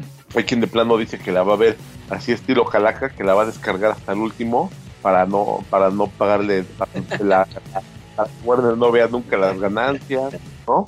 Sí, quién sabe si le vayan a hacer campaña. Pues haz de cuenta que es lo mismo que está pasando con el Flash. Es lo mismo, igualito lo mismo. Ya ves que andan que, que el Flash y que todo esto, ¿va? Sí. Como dijo, como dijiste Calaca, no sé si tienen mala suerte, ¿va? o, que, o están malditos. sí. ¿vale? Y de, de por sí esa película ya tienen un chorro de tiempo haciéndola. Sí. Ajá. Oigan, y, y ahora sí, hablando de películas que tienen un chorro de tiempo haciéndolas, les decía de la de Morbius. Ah, sí. Ahora sí, pues hagan en cuenta que ir a ver a Morbius fue como ver la de Blade o ir a ver la de... ¿Cuál otra estuvo? O, o ir a ver, no sé, Constantine, Calaca. Ah, o, sí. ir, a- o ir a ver cuál otra salió así que no... Que nomás ahí quedó, va, que no hicieron nada. Bueno, la de Blade sí hicieron varias, va, pero o sea, es una película como película de vampiro. Está pasable. Este, no es una película muy complicada. Creo que el, el problema es que pues trae las expectativas de, de Spider-Man, ¿va? Sí, Pero hay mención eso. Ah, pues sale el buitre, ¿no? de- déjate platico. La, la película se trata de que es este Michael Morbius, ¿va? Que el cuate pues este tiene una enfermedad y como decías, no, no sale, no salen que chupa la sangre por las manos, ¿va? Si, es- si es vampiro, vampiro. Entonces él quiere curarse a él. Él, él, hazte cuenta que desde chavito tiene la enfermedad, tiene que usar muletas, este, como el hijo de, ahora sí que tipo como el hijo de este, De Breaking Bad. Ándale, el hijo de, de Brian Cranston. Entonces, él tiene un amiguito que también tiene la misma enfermedad. Entonces, él promete que, que los va a curar, va. Y luego le dicen que es un super genio, va. Le dicen, no, es que tú eres un super genio y te vas a ir a estudiar. Y gana el premio Nobel el vato. Pero el vato no quiere, no lo acepta porque dice que, que él tiene que curar su enfermedad, va. Que es lo que le interesa. Entonces, él, él se da cuenta que los murciélagos es como que la clave, va, de, de la cura. Sí. Y, y- y su amigo resulta que es el que lo financia. Ya cuando crecen, ¿va? Su, su amigo es el que lo financia. Su amigo es este cuate, el... ¿Te acuerdas de la de película esta que platiqué, la de la de Soho? La de Sí. esta, la de Anna Taylor Joy, el, el, el novio, el que la prostituía. Sí, sí. Ese, ese cuate es el, el amigo de, de este, de, ¿cómo se llama? Este güey, del, del Joker de Jared Leto. Y Eh. este, también salió en una de Terminator, la Genesis, ahí salió. Pero es más ese guate es más famoso porque fue Doctor Who. Él fue Doctor Who varios años. Se llama Matt Smith. Total que, total, total que ese vato, Charlie, este, pues Morbius se vuelve vampiro de los que chupan sangre, no con las manos. ¿Eh? Sí, sí, sí. Ah, Ajá. es, es vampiro que chupa sangre, ¿va? Y, y, pues su amigo se da cuenta que este güey se curó. Ah, pues, haz, haz de cuenta que hace, el- hace el experimento en un en un barco, ¿va? En aguas internacionales muy al estilo de, de Homero Simpson. Nomás, falta, nomás faltaba un lado, o sea, ellos están en, en- un barco en un laboratorio, pero en la cubierta estaba la pelea de chimpancés con cuchillos. Entonces, este, resulta que, que ya este se, se inyecta la cura, pero se hace así demoníaco, ¿va? Se salvaje. Mata, mata a la tripulación que eran puros mercenarios, menos, menos a una chavita que es como, como que su interés amoroso, que es una, sa- ¿saben quién es esa actriz? Es- ha salido en poquitas películas. Es, es la hija de Arjona. Arjona, su, su ¿La hija es actriz. Órale. Sí, el Arjona tiene su hija actriz. Y este, total que se da la fuga el Morbius y lo anda persiguiendo pues, la poli, ¿va? Y luego su, su amigo se da cuenta que tiene poderes, se inyecta también el, la cura y se vuelve vampiro. Y ese sí anda matando gente. Y, y el Morbius lo quiere curar, pero este güey no quiere, ¿va? Este dice, no, que tenemos que, este, somos el paso evolutivo, ¿va? Y como, no se les olvide, como son griegos, porque el Morbius es griego, este, dicen, somos los espartanos, va, somos pocos contra, la mayoría. Así muy al estilo de 300, ¿va? Entonces, este, resulta que al final, pues ahí anda Morbius tratando de curarlo y tienen diferentes poderes. Este, ahí va el Morbius descubriendo todos los poderes que tiene de vampiro. El amigo tiene poderes, pero como que basados en la fuerza. Y el Morbius tiene más poderes acá más chidos, pero pues tiene que ir como que ahí descubriéndolos eh, en base a su. Pues eh, ahí en base a, su- a sus habilidades va de que, por, por ejemplo, él- puede volar y ahí va viendo cómo, cómo vuela y todo esto. Entonces la, la película está entretenida, pero lo que les quería platicar era el final, el- la escena post créditos. Se, se me hace la, peor escena post créditos de la historia de los cómics. La peor de todas. La peor de todas. Haz de cuenta que se tra- ahí les va la escena post créditos. Eh, eh, ah, porque se me, había, olvi- se me había olvidado decirles. El, el, el eh, Morbius vive en el mismo universo que Venom. Ahí lo mencionan varias veces. A Venom. De hecho, hay una parte donde madrea a un vato y le dice, ¿quién eres tú? Y le dice, soy, yo soy Venom. Así nomás para asustarlo, ¿ah? Pero es, el Morbius. Entonces, sale que. Sale la grieta en el cielo, como en la de Spider-Man. Y luego se, se transporta el, el buitre al universo de, de Venom. O sea, de, de- de repente aparece el. Este, ¿cómo se llama? Este. Michael Keaton. En, en una celda del universo de, de acá de Venom y de Morbius. Entonces, haz de cuenta que luego salen las noticias y ahí dice. No, que eh, hoy pasó algo bien extraño en la prisión de Manhattan. Resulta que un hombre identificado como Adrian Toomes apareció misteriosamente en una celda. Este, como no tenía cargos criminales, salió inmediatamente en, libertad. como ves, Charlie, No, pues sin, sí, pa- sí. sin palabras. me quedo sin palabras de repente ante esas cosas. Y, y luego resulta que ya, esa, esa fue la, la primera escena post créditos. Vuelven a salir así más créditos y luego sale la segunda, que está el Morbius en, en el desierto de noche y de repente usa sus poderes acá porque se da cuenta, tiene como sentido arácnido, pero es de vampiro. Y, y se, y se da cuenta que viene algo así acercándose. Y ahí viene ahora sí el buitre. Viene con su traje de, de, de la de Homecoming, con las turbinas y todo.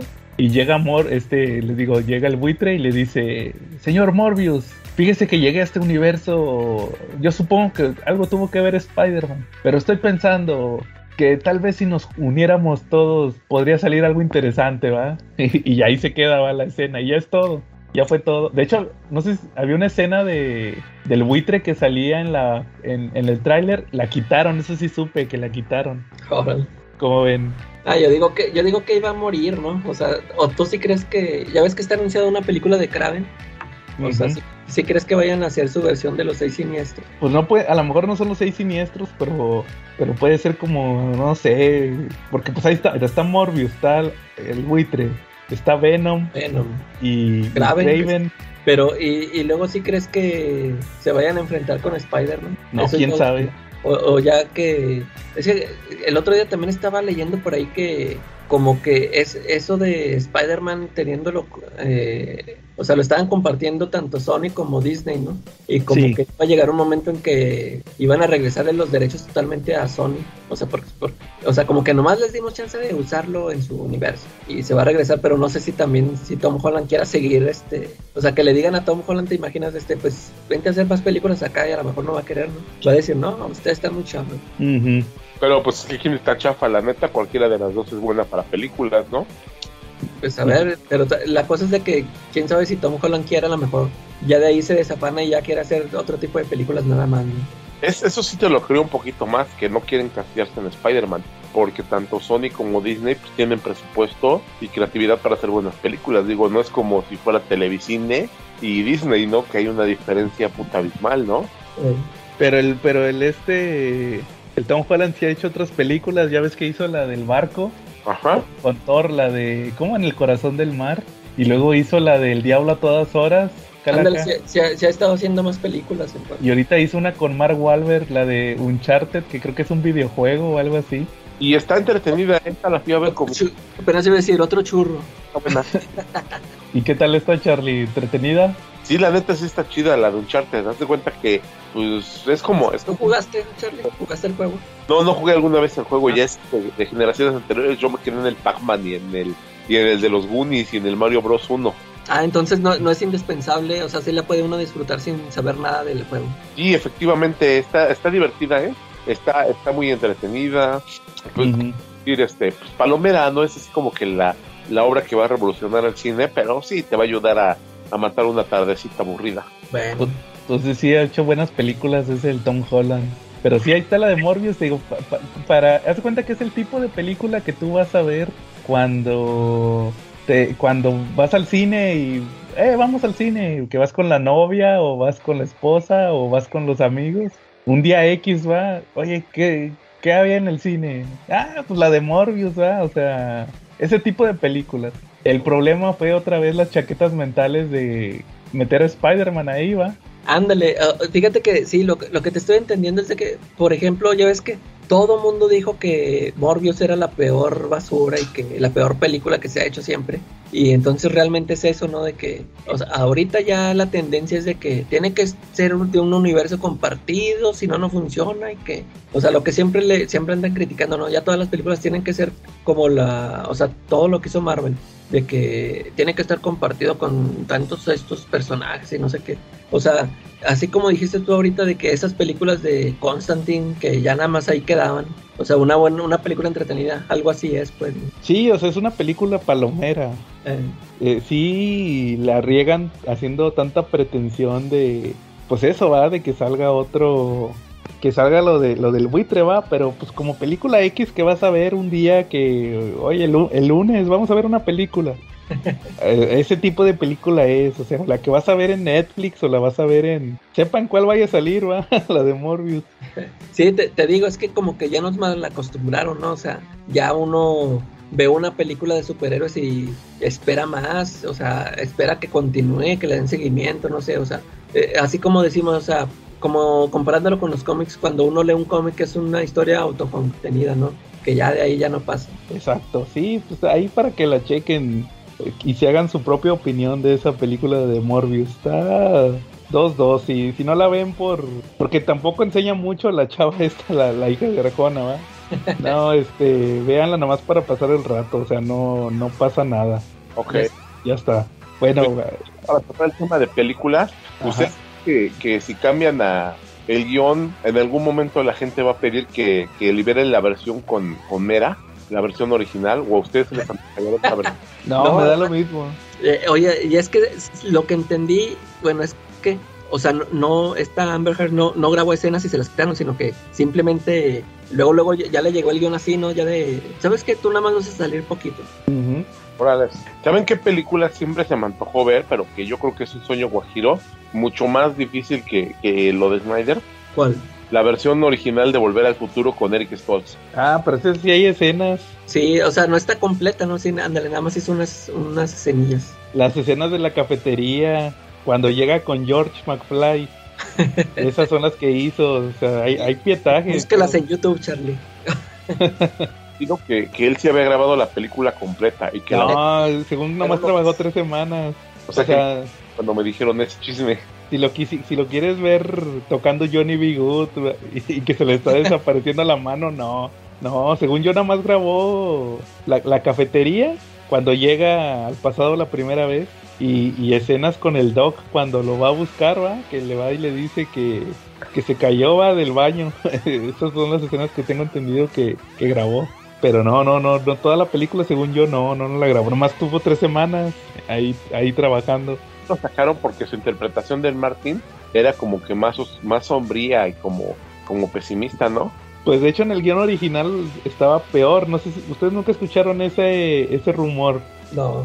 que en el guion original de este, ¿cómo se llama? Bob Gale, eh, que fue el que hizo los cómics, los cómics hace poquito y, y el guion, es el guionista del- de la película, iba a ser un vato que vendía películas piratas. o sea, era uno de esos cuates que quema cintas, de los que viven en un sótano y todo eso. Y, el, y, el- y la máquina del tiempo no era un carro, un DeLorean, era un refri. De esos, de esos, ¿te, te acuerdas? Tú sí viste la... Ah, no, pero dices que tú nunca viste Indiana Jones, ¿va? eh, no. Así sobrevive el vato a una explosión nuclear en, en- en la última de Indiana Jones. Eh, él va a dar a un pueblo de estos de pruebas nucleares y, y ya no sabe qué hacer el Indiana Jones porque ahí le van, van a hacer una prueba. Como, como te acuerdas cuando Malcolm, Hal y Dewey, no, no era Dewey, era Reese, van al casino indio y que también terminan en, un, en, un, en uno de esos de pruebas nucleares, ¿va? Eh, Igualito, haz de cuenta que se mete ahí y ya no sabe qué hacer y se mete a un refri. Se mete a un refri el Indiana Jones y supuestamente por eso sobrevive. Porque decían eso, o sea, era como un mito que existía, que los refris antiguos aguantaban. aguantaban una explosión nuclear. Pero dicen que tenían miedo que, que se fueran a meter los chavitos a los refris. Ah, sí. Entonces que por eso, porque esos, acuérdate que los antes sí te pues, estaban más, más grandotes, ¿va? Entonces, este, por eso le cambiaron a la película. Ahora Es- Eso, eso fue de los cambios que tuvo el guion, el guion original de Volver al Futuro. ¿Cómo ves, Charlie? Pues bien, ¿no? Digo, no sabía nada de eso. Y yo tenía la idea que Eric Stoltz ya había grabado completa la película. Bueno, pues ya ni modo. no hizo- te- Oye, a lo mejor no grabó Volver al Futuro, pero grabó Anaconda. con. J-Lo. ¿Eh? Eh, con J-Lo. Sí, la de J-Lo, esa mera. También grabó Tiempos Violentos, ¿no? Tiempos violentos. Ahí sale. Sí, Neta. es- sí, güey, salen de Tiempos Violentos. ¿Quién, quién es? ¿Cuál es? Este, no me acuerdo, pero sí sale. Tiene ahí un nombre medio, medio común, medio genérico para los gringos, pero sí sale el personaje de Eric Stoltz. Sale Eric Stoltz también ahí. Tiene una carrera más o menos larga. Digo, al final del día, pues no le pegó tanto que no lo hayan, que no haya grabado la de Volver al Futuro completa. Pero de hecho, hasta tu cuate, el de lo, el de lo, re- te lo resumo así nomás, siempre dice eso, va, de que es el vato, el vato que reemplazaron en Volver al Futuro. Nomás por eso es Ah. conocido. Ándale. Siempre va a ser como que su gran peso, va, el vato que quitaron de Volver al Futuro. Sí, ¿no? ¿Cómo ves? Sí, esa es la forma en que lo van a conocer, ¿no? O la forma en que le van a, le va a llamar el de te lo resumo así nomás, ¿no? Ándale. Ah, ¿sabes en cuál sale también? En ¿Cuál? la de... En la de... El efecto mariposa, no sé si la vieron. Sí, ese sí lo Ah, digo. Pero La de... La 1, la de Ashton Kutcher. Él era, él era creo que el papá. ¿Te acuerdas que el papá estaba bien loco? Sí. De hecho, esos papeles se le da muy bien, ¿no? Casi siempre ha salido de eso, ¿no? Ah, oye, aquí dice que en, en Pulp Fiction fue Lance. ¿Quién es Lance? Lance. Ah, se me hace que es el, el drogadicto, ¿no? El, el- El que le vende la, la heroína. sí, do- donde le dan ahí, que le tienen que inyectar, que le el que le llevan a la morra, ¿no? Al- a que le de- a que le inyecte adrenalina. Se me hace que es él, ¿no? Mm, Se me hace que ese es Lance. ¿Quién sabe? No, no, no me suena. Ah, ah, sí, sí, es él, es el, el, el dealer. Ya lo, ya lo confirmé aquí. Sí, no, que anda greñudo. Sí, fíjate. Pues de perdido salió en Pulp Fiction. Sí, es cierto, ¿no? Sí, ni cuenta. Ah, pobre cuate. Bueno, Charlie, ¿a- ¿algo más, Charlie? ¿O cómo ves si pasamos al, pro- al tema principal que escogiste esta semana? Pues Polémico. fíjate que basados en el gran, eh, como esta semana hemos estado muy chiquitos, bueno, las últimas semanas, eh, pues nos dimos a la tarea de recopilar chisme y medio sobre, sobre Namor. Y luego de ahí dijimos, bueno, pues ya que tenemos a Namor, que es el rey de los mares, príncipe de Atlantis, pues por qué mejor no, no, no hablamos de una vez de la, de la realeza en los cómics. Entonces, pues hoy tenemos un tema realmente interesante y es la realeza en los cómics. Pero saca el elefante en la habitación. A ver, ¿Por qué? ¿Por qué El- se te ocurrió un amor? Eh, por el tema de, de- de nuestro querido actor mexicano que lo va a interpretar, ¿no? ¿Tú, ¿Tú qué opinas al respecto, Charlie? Me gusta, me gusta esa idea, ¿no? Digo, a, a mí me late que, que pueda salir de noche eh, representando a Namor, ¿no? Se me hace como sorpresivo, ¿no? Yo no lo esperaba. Yo esperaría otro actor, pero bueno, vamos a ver qué tal lo hace. Y pues mientras le doy mi voto de aprobación, ¿no? Digo, Oye, Charlie, pero, pero deja tú lo del actor, sino lo que quieren hacer con, con el personaje, de cambiarle este su origen, sus de dónde viene, o sea, que ya no, que ya no va a ser un Atlante, o sea, que, que va a ser, pues, ya va a ser del de O sea, tú mal, un chiste futbolero. Sí, que ahora va a ser, ahora va a ser de una cultura, pues, ¿dónde mesoamericana o no sé qué. por ahí dicen que va a tener un origen hasta mexicano, ¿no? Sí, Y que va a ser una civilización que, que se fue para el fondo del mar, ¿no? Sí, y fíjate, fíjate, yo, yo que no soy, yo que no soy Marvelita, o este, pero a mí Namor sí era un personaje que sí me llamaba mucho la atención ver cómo lo, o sea, verlo en pantalla, ¿no? O sea, sí me parece un personaje muy interesante, sí estaría muy chido, o sea, yo sí me acuerdo que cuando anunciaron que no, que va a salir en Black Panther 2, yo así, yo sí dije, órale, va a estar buena la, o sea, una buena pelea con, con este Chala, ¿no? Y, y lo, no sé, o sea, lo que están diciendo, esto yo nada más se lo, he escuchado a los fans. Este, yo, yo no he escuchado que salga Marvel a, a declarar esto, pero los mismos fans son los que están diciendo de que no, que lo- esos cambios lo están haciendo porque pues ya salió Aquaman y que para que la gente no, este, sí, o, o que no se confunda o que no vayan a decir que es una copia. Este, pero, o sea, no, no sé por qué, si lo están haciendo por eso, o sea, no entiendo por qué, pues, ¿cómo no les importó sacar en, en Eternals a un personaje parecido a Superman? O sea, les debería de valer, ¿no? O sea, pues, ah, pues si los fans, bueno, ya sabemos que las películas no van dirigidas nada más para los fans, pero pues, este, se supone que, o sea, Namor y Aquaman, o sea, son personajes bien similares y yo digo que sí deberían de haberse quedado así de que no, pues me vale. Es más, hasta ellos, el personaje de Namor sale primero que Aquaman, ¿no? O sea, o sea, Sí. quedarse con su. de que no, pues yo, yo este personaje es No, mucho más antiguo que Aquaman y Artillería. respetarlo, ¿no? No, yo, yo, yo siento que, que pues no, no, no, ni me va ni me viene ese cambio que le hicieron. Yo más bien quiero ver qué, cómo le hacen el cambio.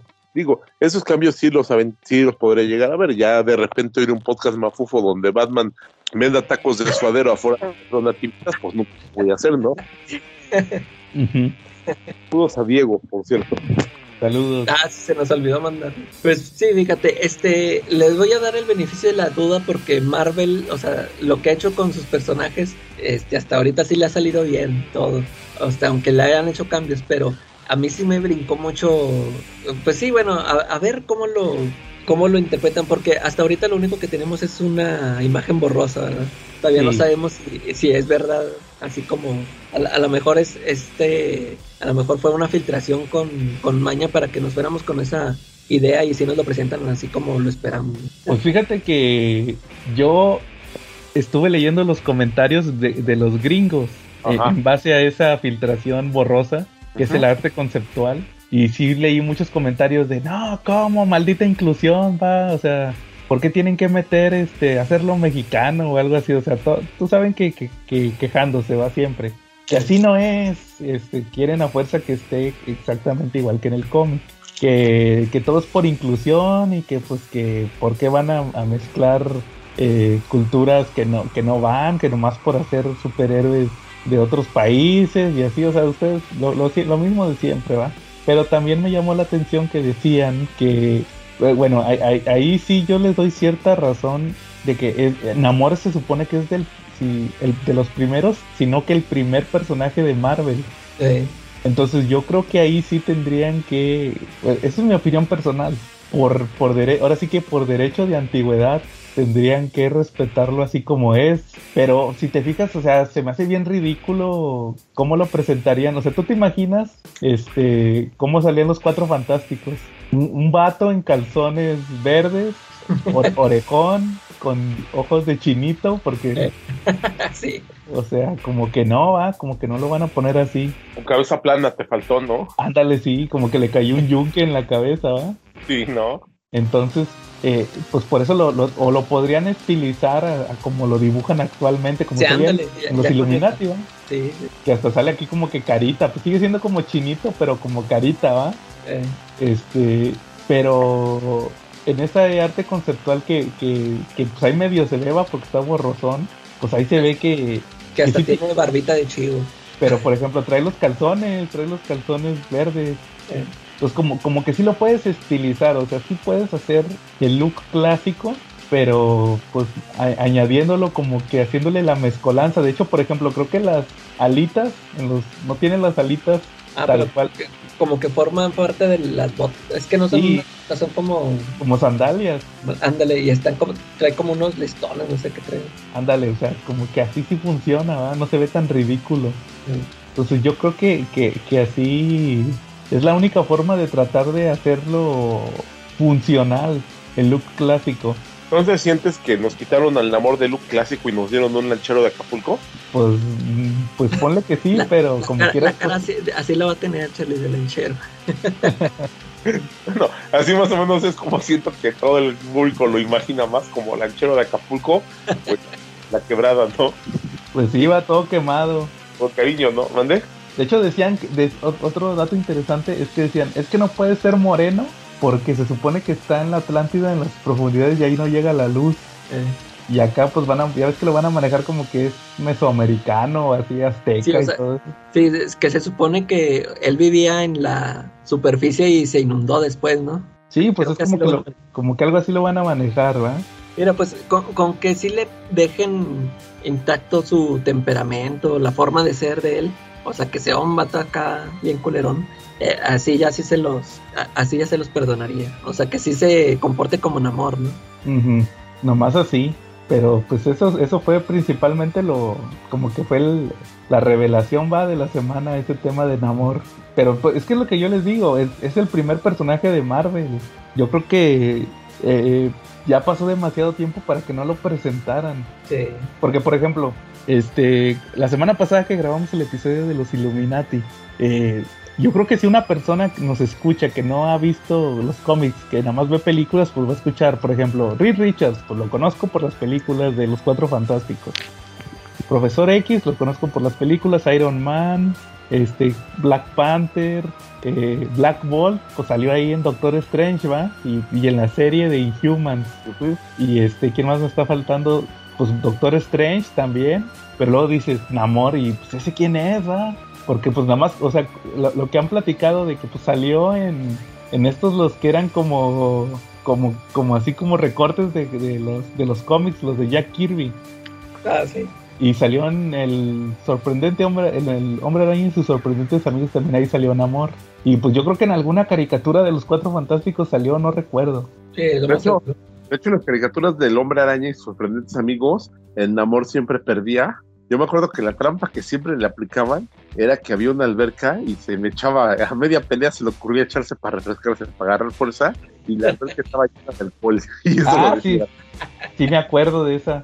Así lo derrotaron, que porque era no era agua, era alcohol. ¿no? Sí, sí, sí me acuerdo de ese episodio. ¿Ah? Pues co- como que en el colectivo no es muy conocido Namor, o sea, si no lees cómics, pues, pues ya, ya hacía falta que lo presentaran, ¿no? Sí, de Lo hecho. Lo que platicábamos va de que adap- adaptaran eso de cuando se bronquearon él y, y Black Panther en los cómics más nuevos. Ajá, Pues, pues así lo van a presentar, Charlie. ok. ¿Cómo ves? Pues veremos qué pasa, ¿no? Sí. Ahí vemos, ¿no? Y hablando de, de cosas que, que de, de seres que se rigen por lo moralmente correcto y por todo y porque los cómics no cambian, ¿qué dice el chunga al respecto? ¿No saben? No, no, saludos al Chunga. ¿No? No, de pues verdad. no, no ha de estar muy contento con el actor. Pues ni modo. Oye, Charlie, ¿y de realeza qué trajiste? Ah, pues traigo mi presencia, eso es muy real, ¿no? Es con mucha realeza. A ver. Pero bueno, pues a mí, a mí uno de los, fíjate que uno de los reyes que más me ha llamado la atención dentro de- del, del universo de los cómics, de los cómics, pues es eh, el es como se llama Víctor Von Doom, que se volvió rey, pero pues no tiene sangre azul, ¿no? Él se volvió rey porque quiso ser rey, ¿no? Cuando invadió la Pteria, ¿cómo ven? Porque pues curiosamente él no tiene, él no tiene, él no tiene él no tiene sangre azul y no lo coronaron, él más bien lo hizo directamente y él solito cuando regresó y conquistó la Pteria, ¿no? Digo, es el es un genio tecnológico al nivel de Iron Man, es un al nivel de Reed Richards también, es un genio en el manejo de la magia y las artes oscuras, este tal vez casi al nivel del Doctor Strange, ¿no? Y también es un genio estratega. Caracho, yo no sé por qué no ha dominado el mundo ese hombre, ¿no? Pues ya ves, pero, pero lo intenta. Y todavía de pilón le pone el cuerno al Johnny Storm para acabarla de fregar, ¿no? Oye, sí, sí, siempre en todos los eventos es el, el mero fregón en las Secret Wars y todo eso, y, pero al final lo derrotan. Ajá. Sí, y curiosamente, pero pues a mí se me hace un buen rey, ¿no? Digo, dentro de todo, pues estará que querrá, querrá, querrá conquistar el mundo y todo lo que quieras, pero también en los cómics, por ejemplo, en todo el, en todo el run de Kirby, siempre manejaban que una de sus preocupaciones era tener bien a sus ciudadanos. Oprimidos, no podían, no podían pensar siquiera mal de él, pero pues la canasta básica no les faltaba. ¿no? Pues como, oye, como dicen, siempre hay uno peor. Ajá, Ándale. Sí, fíjate, Do- Doctor Doom. sí. Bueno, eh, fíjate que, Charly, que yo también me acordé de uno ahorita que van a decir que como chingo con John Justice, ¿va? A ver, Pero fíjate que ahorita que estuve viendo la temporada 3, que les había platicado que esa no me había gustado tanto, fue la, la que salió anteriormente. Eh, ahorita he estado viendo mucho de, de- ¿Se acuerdan de este personaje Geoforce? El Ah, de- sí, te- sí te voy a preguntar de él porque cu- cuando me lo mencionaste yo no sabía. Dije, ah, caray, este cuate es, es de la realeza. A ver, Sí, fíjate que eh, haz de cuenta que, que en esta temporada, por ejemplo, yo que digo que he estado viendo la serie, cre- creo que sí es muy apegado a los cómics, cómo obtiene sus poderes.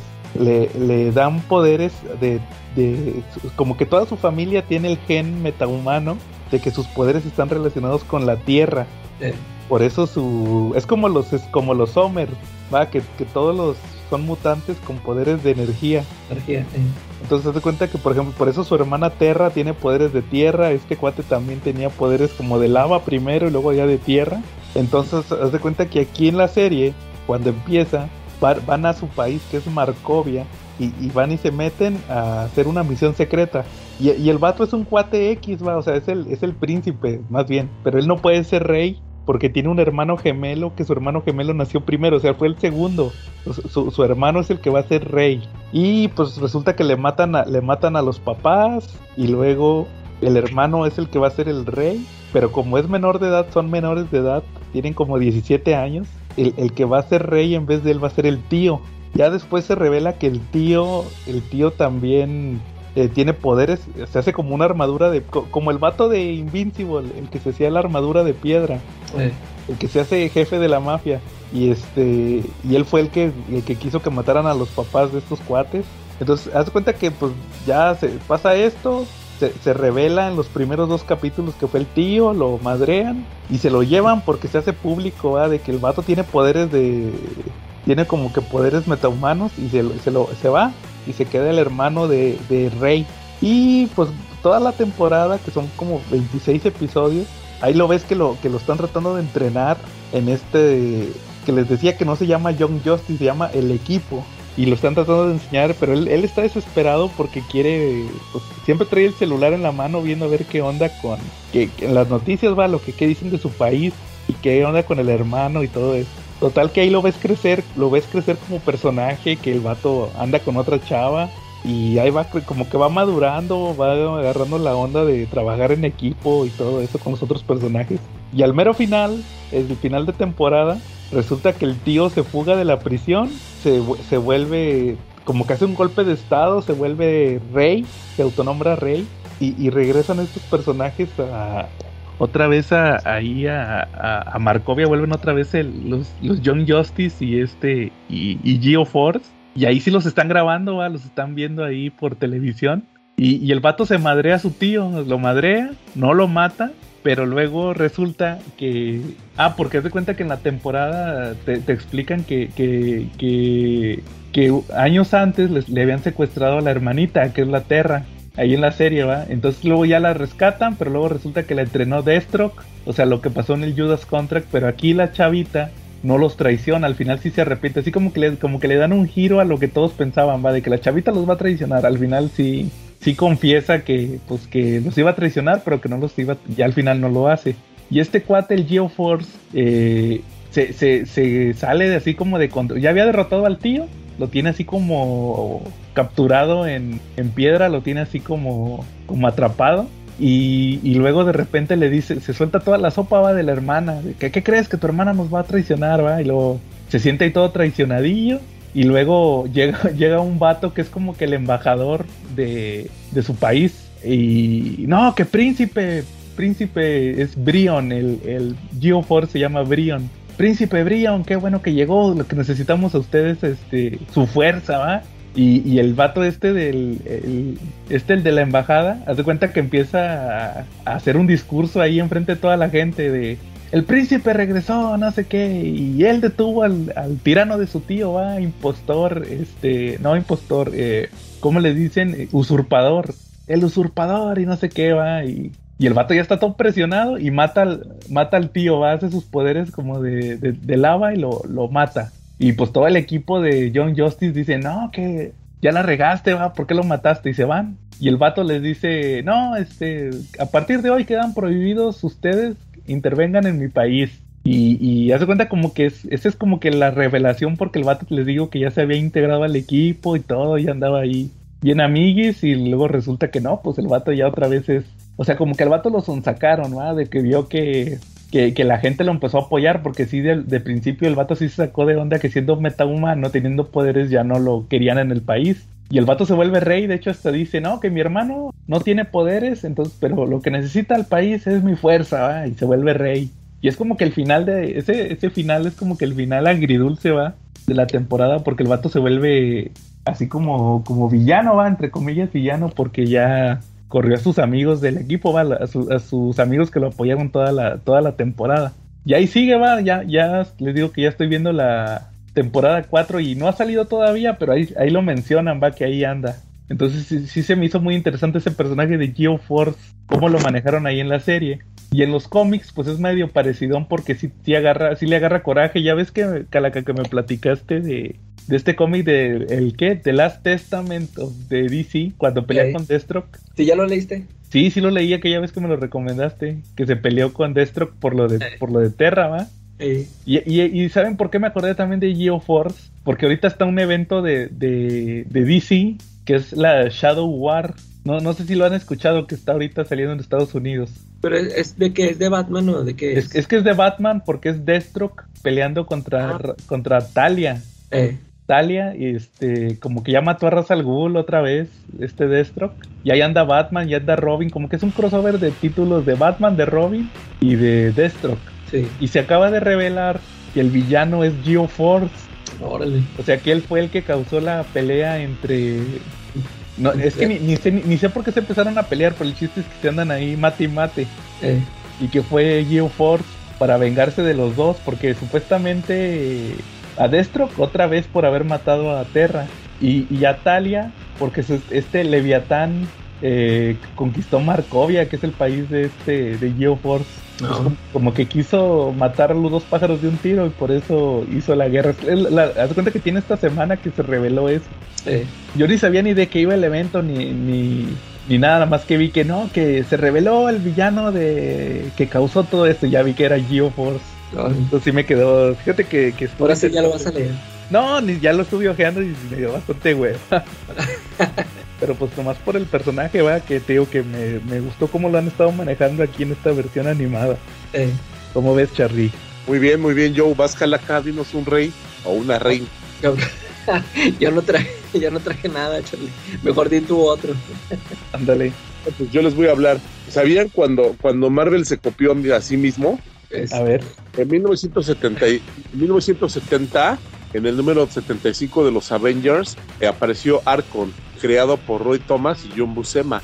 Arcon era un señor de la guerra y es un rey de otro mundo, ¿no? Conocido como Polemachus. Y resulta que él pues vive en un mundo de espada y de brujería, ¿no? Y tiene entre es súper fuerte, es un Conan, pero que aparte lanza rayos. Atrás de trae un carcaj con, con donde debería de haber flechas, pero él lleva rayos y monta sobre dinosaurios que avienta esos rayos. Él ha combatido a los Vengadores, sobre todo por temas de que en el mundo de Arcon, pues hay tres anillos que proporcionan energía. Entonces, cada vez que, esos anillos como que fallan, a él se le ocurre, en lugar de pedir paro a los Avengers que siempre los terminan ayudando, pues se les ocurre ir y secuestrar. Se le ocurre ir y secuestrar a uno de ellos para que lo ayuden, o ir y querer destruir la Tierra para, para que la, la energía de la destrucción de la Tierra le dé energía a sus anillos, ¿no? De repente tiene ese tipo de ideas. Él ha aparecido durante los últimos años y ha sido más o menos recurrente. Incluso apareció en mi saga favorita, la de Actos de Venganza. Ella peleó contra el Doctor Strange. Órale. Y realmente es un personaje bastante interesante porque pues es un rey, es bárbaro, es enojón, es peleonero, es un Conan, pero que lanza rayos y terminó casado con Tundra. que era que en algún momento era, era su rival en, en su planeta. Él quería gobernar su reino de ella y conquistar su reino y matarla a ella, pero pues resulta que se dio cuenta que ella era tan parecida a él y querían ambos lo mismo que terminaron enamorándose y pues son una feliz pareja. Y pues hasta la fecha sigue, sigue apareciendo ahí, sigue teniendo apariciones en los cómics, como ves, ha aparecido mucho con Thor, incluso apareció con los X-Men donde se acostó Storm también para, para tener pues los rayos porque ella los necesitaba para su porque los necesitaba para su planeta, este también se ha peleado contra Wonder Man porque pues, se enojó de que de que si pirataron, que pirataron su personaje los estudios para hacer una película y pues a él le pareció una blasfemia eso. Entonces pues, ha tenido sus momentos buenos e interesantes este rey. ¿Cómo ves? Órale. Fíjate que yo también nomás traje otro. Bueno, dos. Uno es el King Conan. Digo, no King Conan, no, King Thor. Que, que va muy de la mano con lo que van a publicar del Carnicero de Dioses. Ya ven que ahí sale King Thor. Eh, Que es el que le falta un brazo, que es Odín, va. sí. Este, ese sí está muy, muy chido, el King Thor que sale ahí en lo del Carnicero de Dioses. Que le dieron un cierre al, al personaje. No sé si te tocó leerlo, Calaca. No, ah, no, pues todavía no terminas, ¿va? Eh, no. sale que eh, más adelante pues, te- termina del carnicero de dioses y luego salen las ha- hacían como números de descanso. Hay uno donde pelea con Loki que Loki trae la espada esta de que después se reveló que era la espada de este de Null la Necrosword la que usaba este cómo se llamaba Gore y luego también después viene Wolverine que Wolverine es la, fuerza Fénix pero ya es un Wolverine bien viejito ah, ya que es como puros huesitos y también este, ¿quién más vino a pelear con él? Galactus creo que también peleó con King Thor. Eran puros números de descanso. Y, luego sale que las, las nietas, ¿te acuerdas que estaban las nietas de, de King Thor? Ellas este hacen, hacen como que vuelven a poblar la tierra, ¿va? Y, y, y como no saben cómo, haz cuenta que checan unos libros para ver cómo eran los animales, pero le salen todos diferentes. o sea, los que, los que nadaban ahora volaban y los que volaban ahora nadaban. O sea, la, la riegan las, las nietas y hacen dos, dos, dos humanos, hacen un hombre y una mujer. Y, y de volada, ¿cómo les vas a poner, eh, abuelo? O sea, que suponen que eran como, como que eran los nuevos Adán y Eva. Y, les pone Steve y Jane a, los dos. Y, y eso va más o menos en. Todavía era Thor, creo que todavía era Thor el, el cómic. Y luego ya sale el de Jane Foster, que están leyendo el. Ese es el final de lo de Thor God of Thunder. Que están leyendo el libro. Hay un libro prohibido en. en, en en, Asgard, ahí en la biblioteca del rey Thor, y, y lo checan las chavas, y ahí viene la- es la historia de la Thor mujer, y se enoja un chorro el Thor de que les dije que no agarraran ese libro, va, y es cuando ya te explican que ya, que es como que el final ya va a seguir ahora sí el ron de Jane Foster, y, y luego me acuerdo que creo que al final les dan un ron, les, les dio, les dio, perdón, este Jason Aaron, al mero final le dieron una miniserie de King Thor, nomás que ya ni me acuerdo qué pasa ahí, ahí se muere. No se muere, ya se deshace Thor. Deja así como que la humanidad libre y todo. Ya ni me acuerdo, pero sí, sí duró mucho ese personaje. La neta, yo creo que su mejor momento fue ahí en la de El Carnicero de Dioses. Ahí fue donde, donde la rebanó. Y, y el otro es King Thor. Digo, King, ahora, es- ahora sí es King Conan. Que nunca he leído los cómics de cómo se hizo rey. Pues mira, Conan se hizo rey porque en algún momento cayó preso y lo metieron a un circo romano. Entonces en el circo romano se hizo muy popular, este al grado de que se volvió el gladiador más popular de todos y de ahí lo volvieron y de ahí se volvió un se volvió un ¿cómo se llama? un legionario, ¿no? a la guerra y fue subiendo de, de rangos hasta volverse general. Fue un room bastante alto y bastante grande y fue como de, Jo- de John de John Buscema y de Roy Thomas, tengo entendido, y fue publicado aquí en México por Editorial Novedades en los en los 80, finales de los 80, principios de los 90. Publicaron todito ese run en donde vemos cómo, cómo Conan se vuelve el general más importante del imperio y termina, y termina, ¿cómo se llama?, derrocando al reino, que, que también como que se vuelve medio loco y termina pues, en una escena muy cinemática peleando contra Conan y Conan lo mata y se vuelve el nuevo rey. De aquí, ¿no? Sí, yo, yo he leído varias historias, Charlie, pero cuando ya es rey. Sí, se hace De hecho- rey, como te dije, empezó desde gladiador humildemente. De hecho, hay una de que ya la publicó Panini, la de La Hora del Dragón, que es un hardcover. Sí. Que esa es una, es una novela que se aventó Robert E. Howard, pero es, es la única novela, novela de Conan, todos eran relatos cortos. Y esa, pues ahí la publicó, ¿va? pero todavía no lo, todavía no lo he terminado de leer ni reseñado, a ese de la hora del dragón. Pero fíjate que hay una historia que me gusta mucho de, de, de King Conan, que la, la- es de Jason Aaron también, fíjate. Es, es uno en, en su etapa de Conan, la de, ¿cómo se llamaba? La vida y muerte de Conan. Hay un número donde ya es el Conan Rey y que el vato lo, lo traen así todo abrumado con la diplomacia. O sea, el vato nomás está ahí que tiene que leer el tratado de no sé qué va. Y anda todo aburrido, ya bien enojado. Y nomás se la vive tomando porque pues, nomás así aguanta va, el, el vivir en la pura burocracia. Y resulta que le llevan un león. No sé si lo leíste tú ese número, Charlie. Le llevan un león y, lo tiene de mascota, pero el león se- en- eh, le dice, no, es que el león se está muriendo. Sale en las noches a tener aventuras, ¿no? Sí, hace cuenta Calaca que el, que, el, que el Conan se da cuenta que el león dice, no, es que el león se está muriendo porque está encerrado, está enjaulado. Entonces el Conan se sale en la noche, va, se escapa más bien, siendo el rey se escapa, se disfraza, el vato se pone como un paliacate en la, en la cara para que no se le note que es él y anda ahí como vigilante combatiendo el crimen con el león. Y este, ahí andan, ¿no? En la noche se escapan y andan ahí madreando gente. Y ya según que con eso eh, regresa así otra vez Conan a ser feliz. Y al final, al final según no- ah, nomás, eh, corrígeme Charlie, al final libera al, al- al león. Sí. Va, y- va y lo deja ahí a la selva, va, para que sea feliz. Que no, ¿sabes qué? Vete, tú sí puedes ser libre, va, y ya se va, y ya según que cumple su cometido el, el león. Esa historia se me hace muy buena. Que ya estaba harto, va, de, de pura burocracia, va, porque pues, era rey, va, pero pues era de pura paz. Eh, Eso está muy bueno. Y, y luego creo que después de ese sigue el número de cuando contrata a las prostitutas, ¿va, Charlie? Exacto. Pero esa es otra historia para otra ocasión. va. ¿Algún otro, Charlie? ¿O cómo ves si acabamos ya por esta semana? Pues yo creo que terminamos, si quieres, esta semana para que no dure dos horas nuestro podcast y dentro, dentro de la categoría de lo aburrido. Ándale, sí. Y yo creo que estuvo bien, pero sobre todo creo que tocamos el tema que queríamos, que era lo de Namor, ¿va? Efectivamente. Ahí, este, pues hay- a ver, habrá que esperar, ¿va? Como siempre decimos, al final, pues hasta que salga, ¿va? Y lo chequemos. Sí. Bueno, entonces, si, si no hay nada más, estuvimos Joe de Aquilonia Charlie de Wakanda. Y King Calaca. y nos vemos la próxima semana.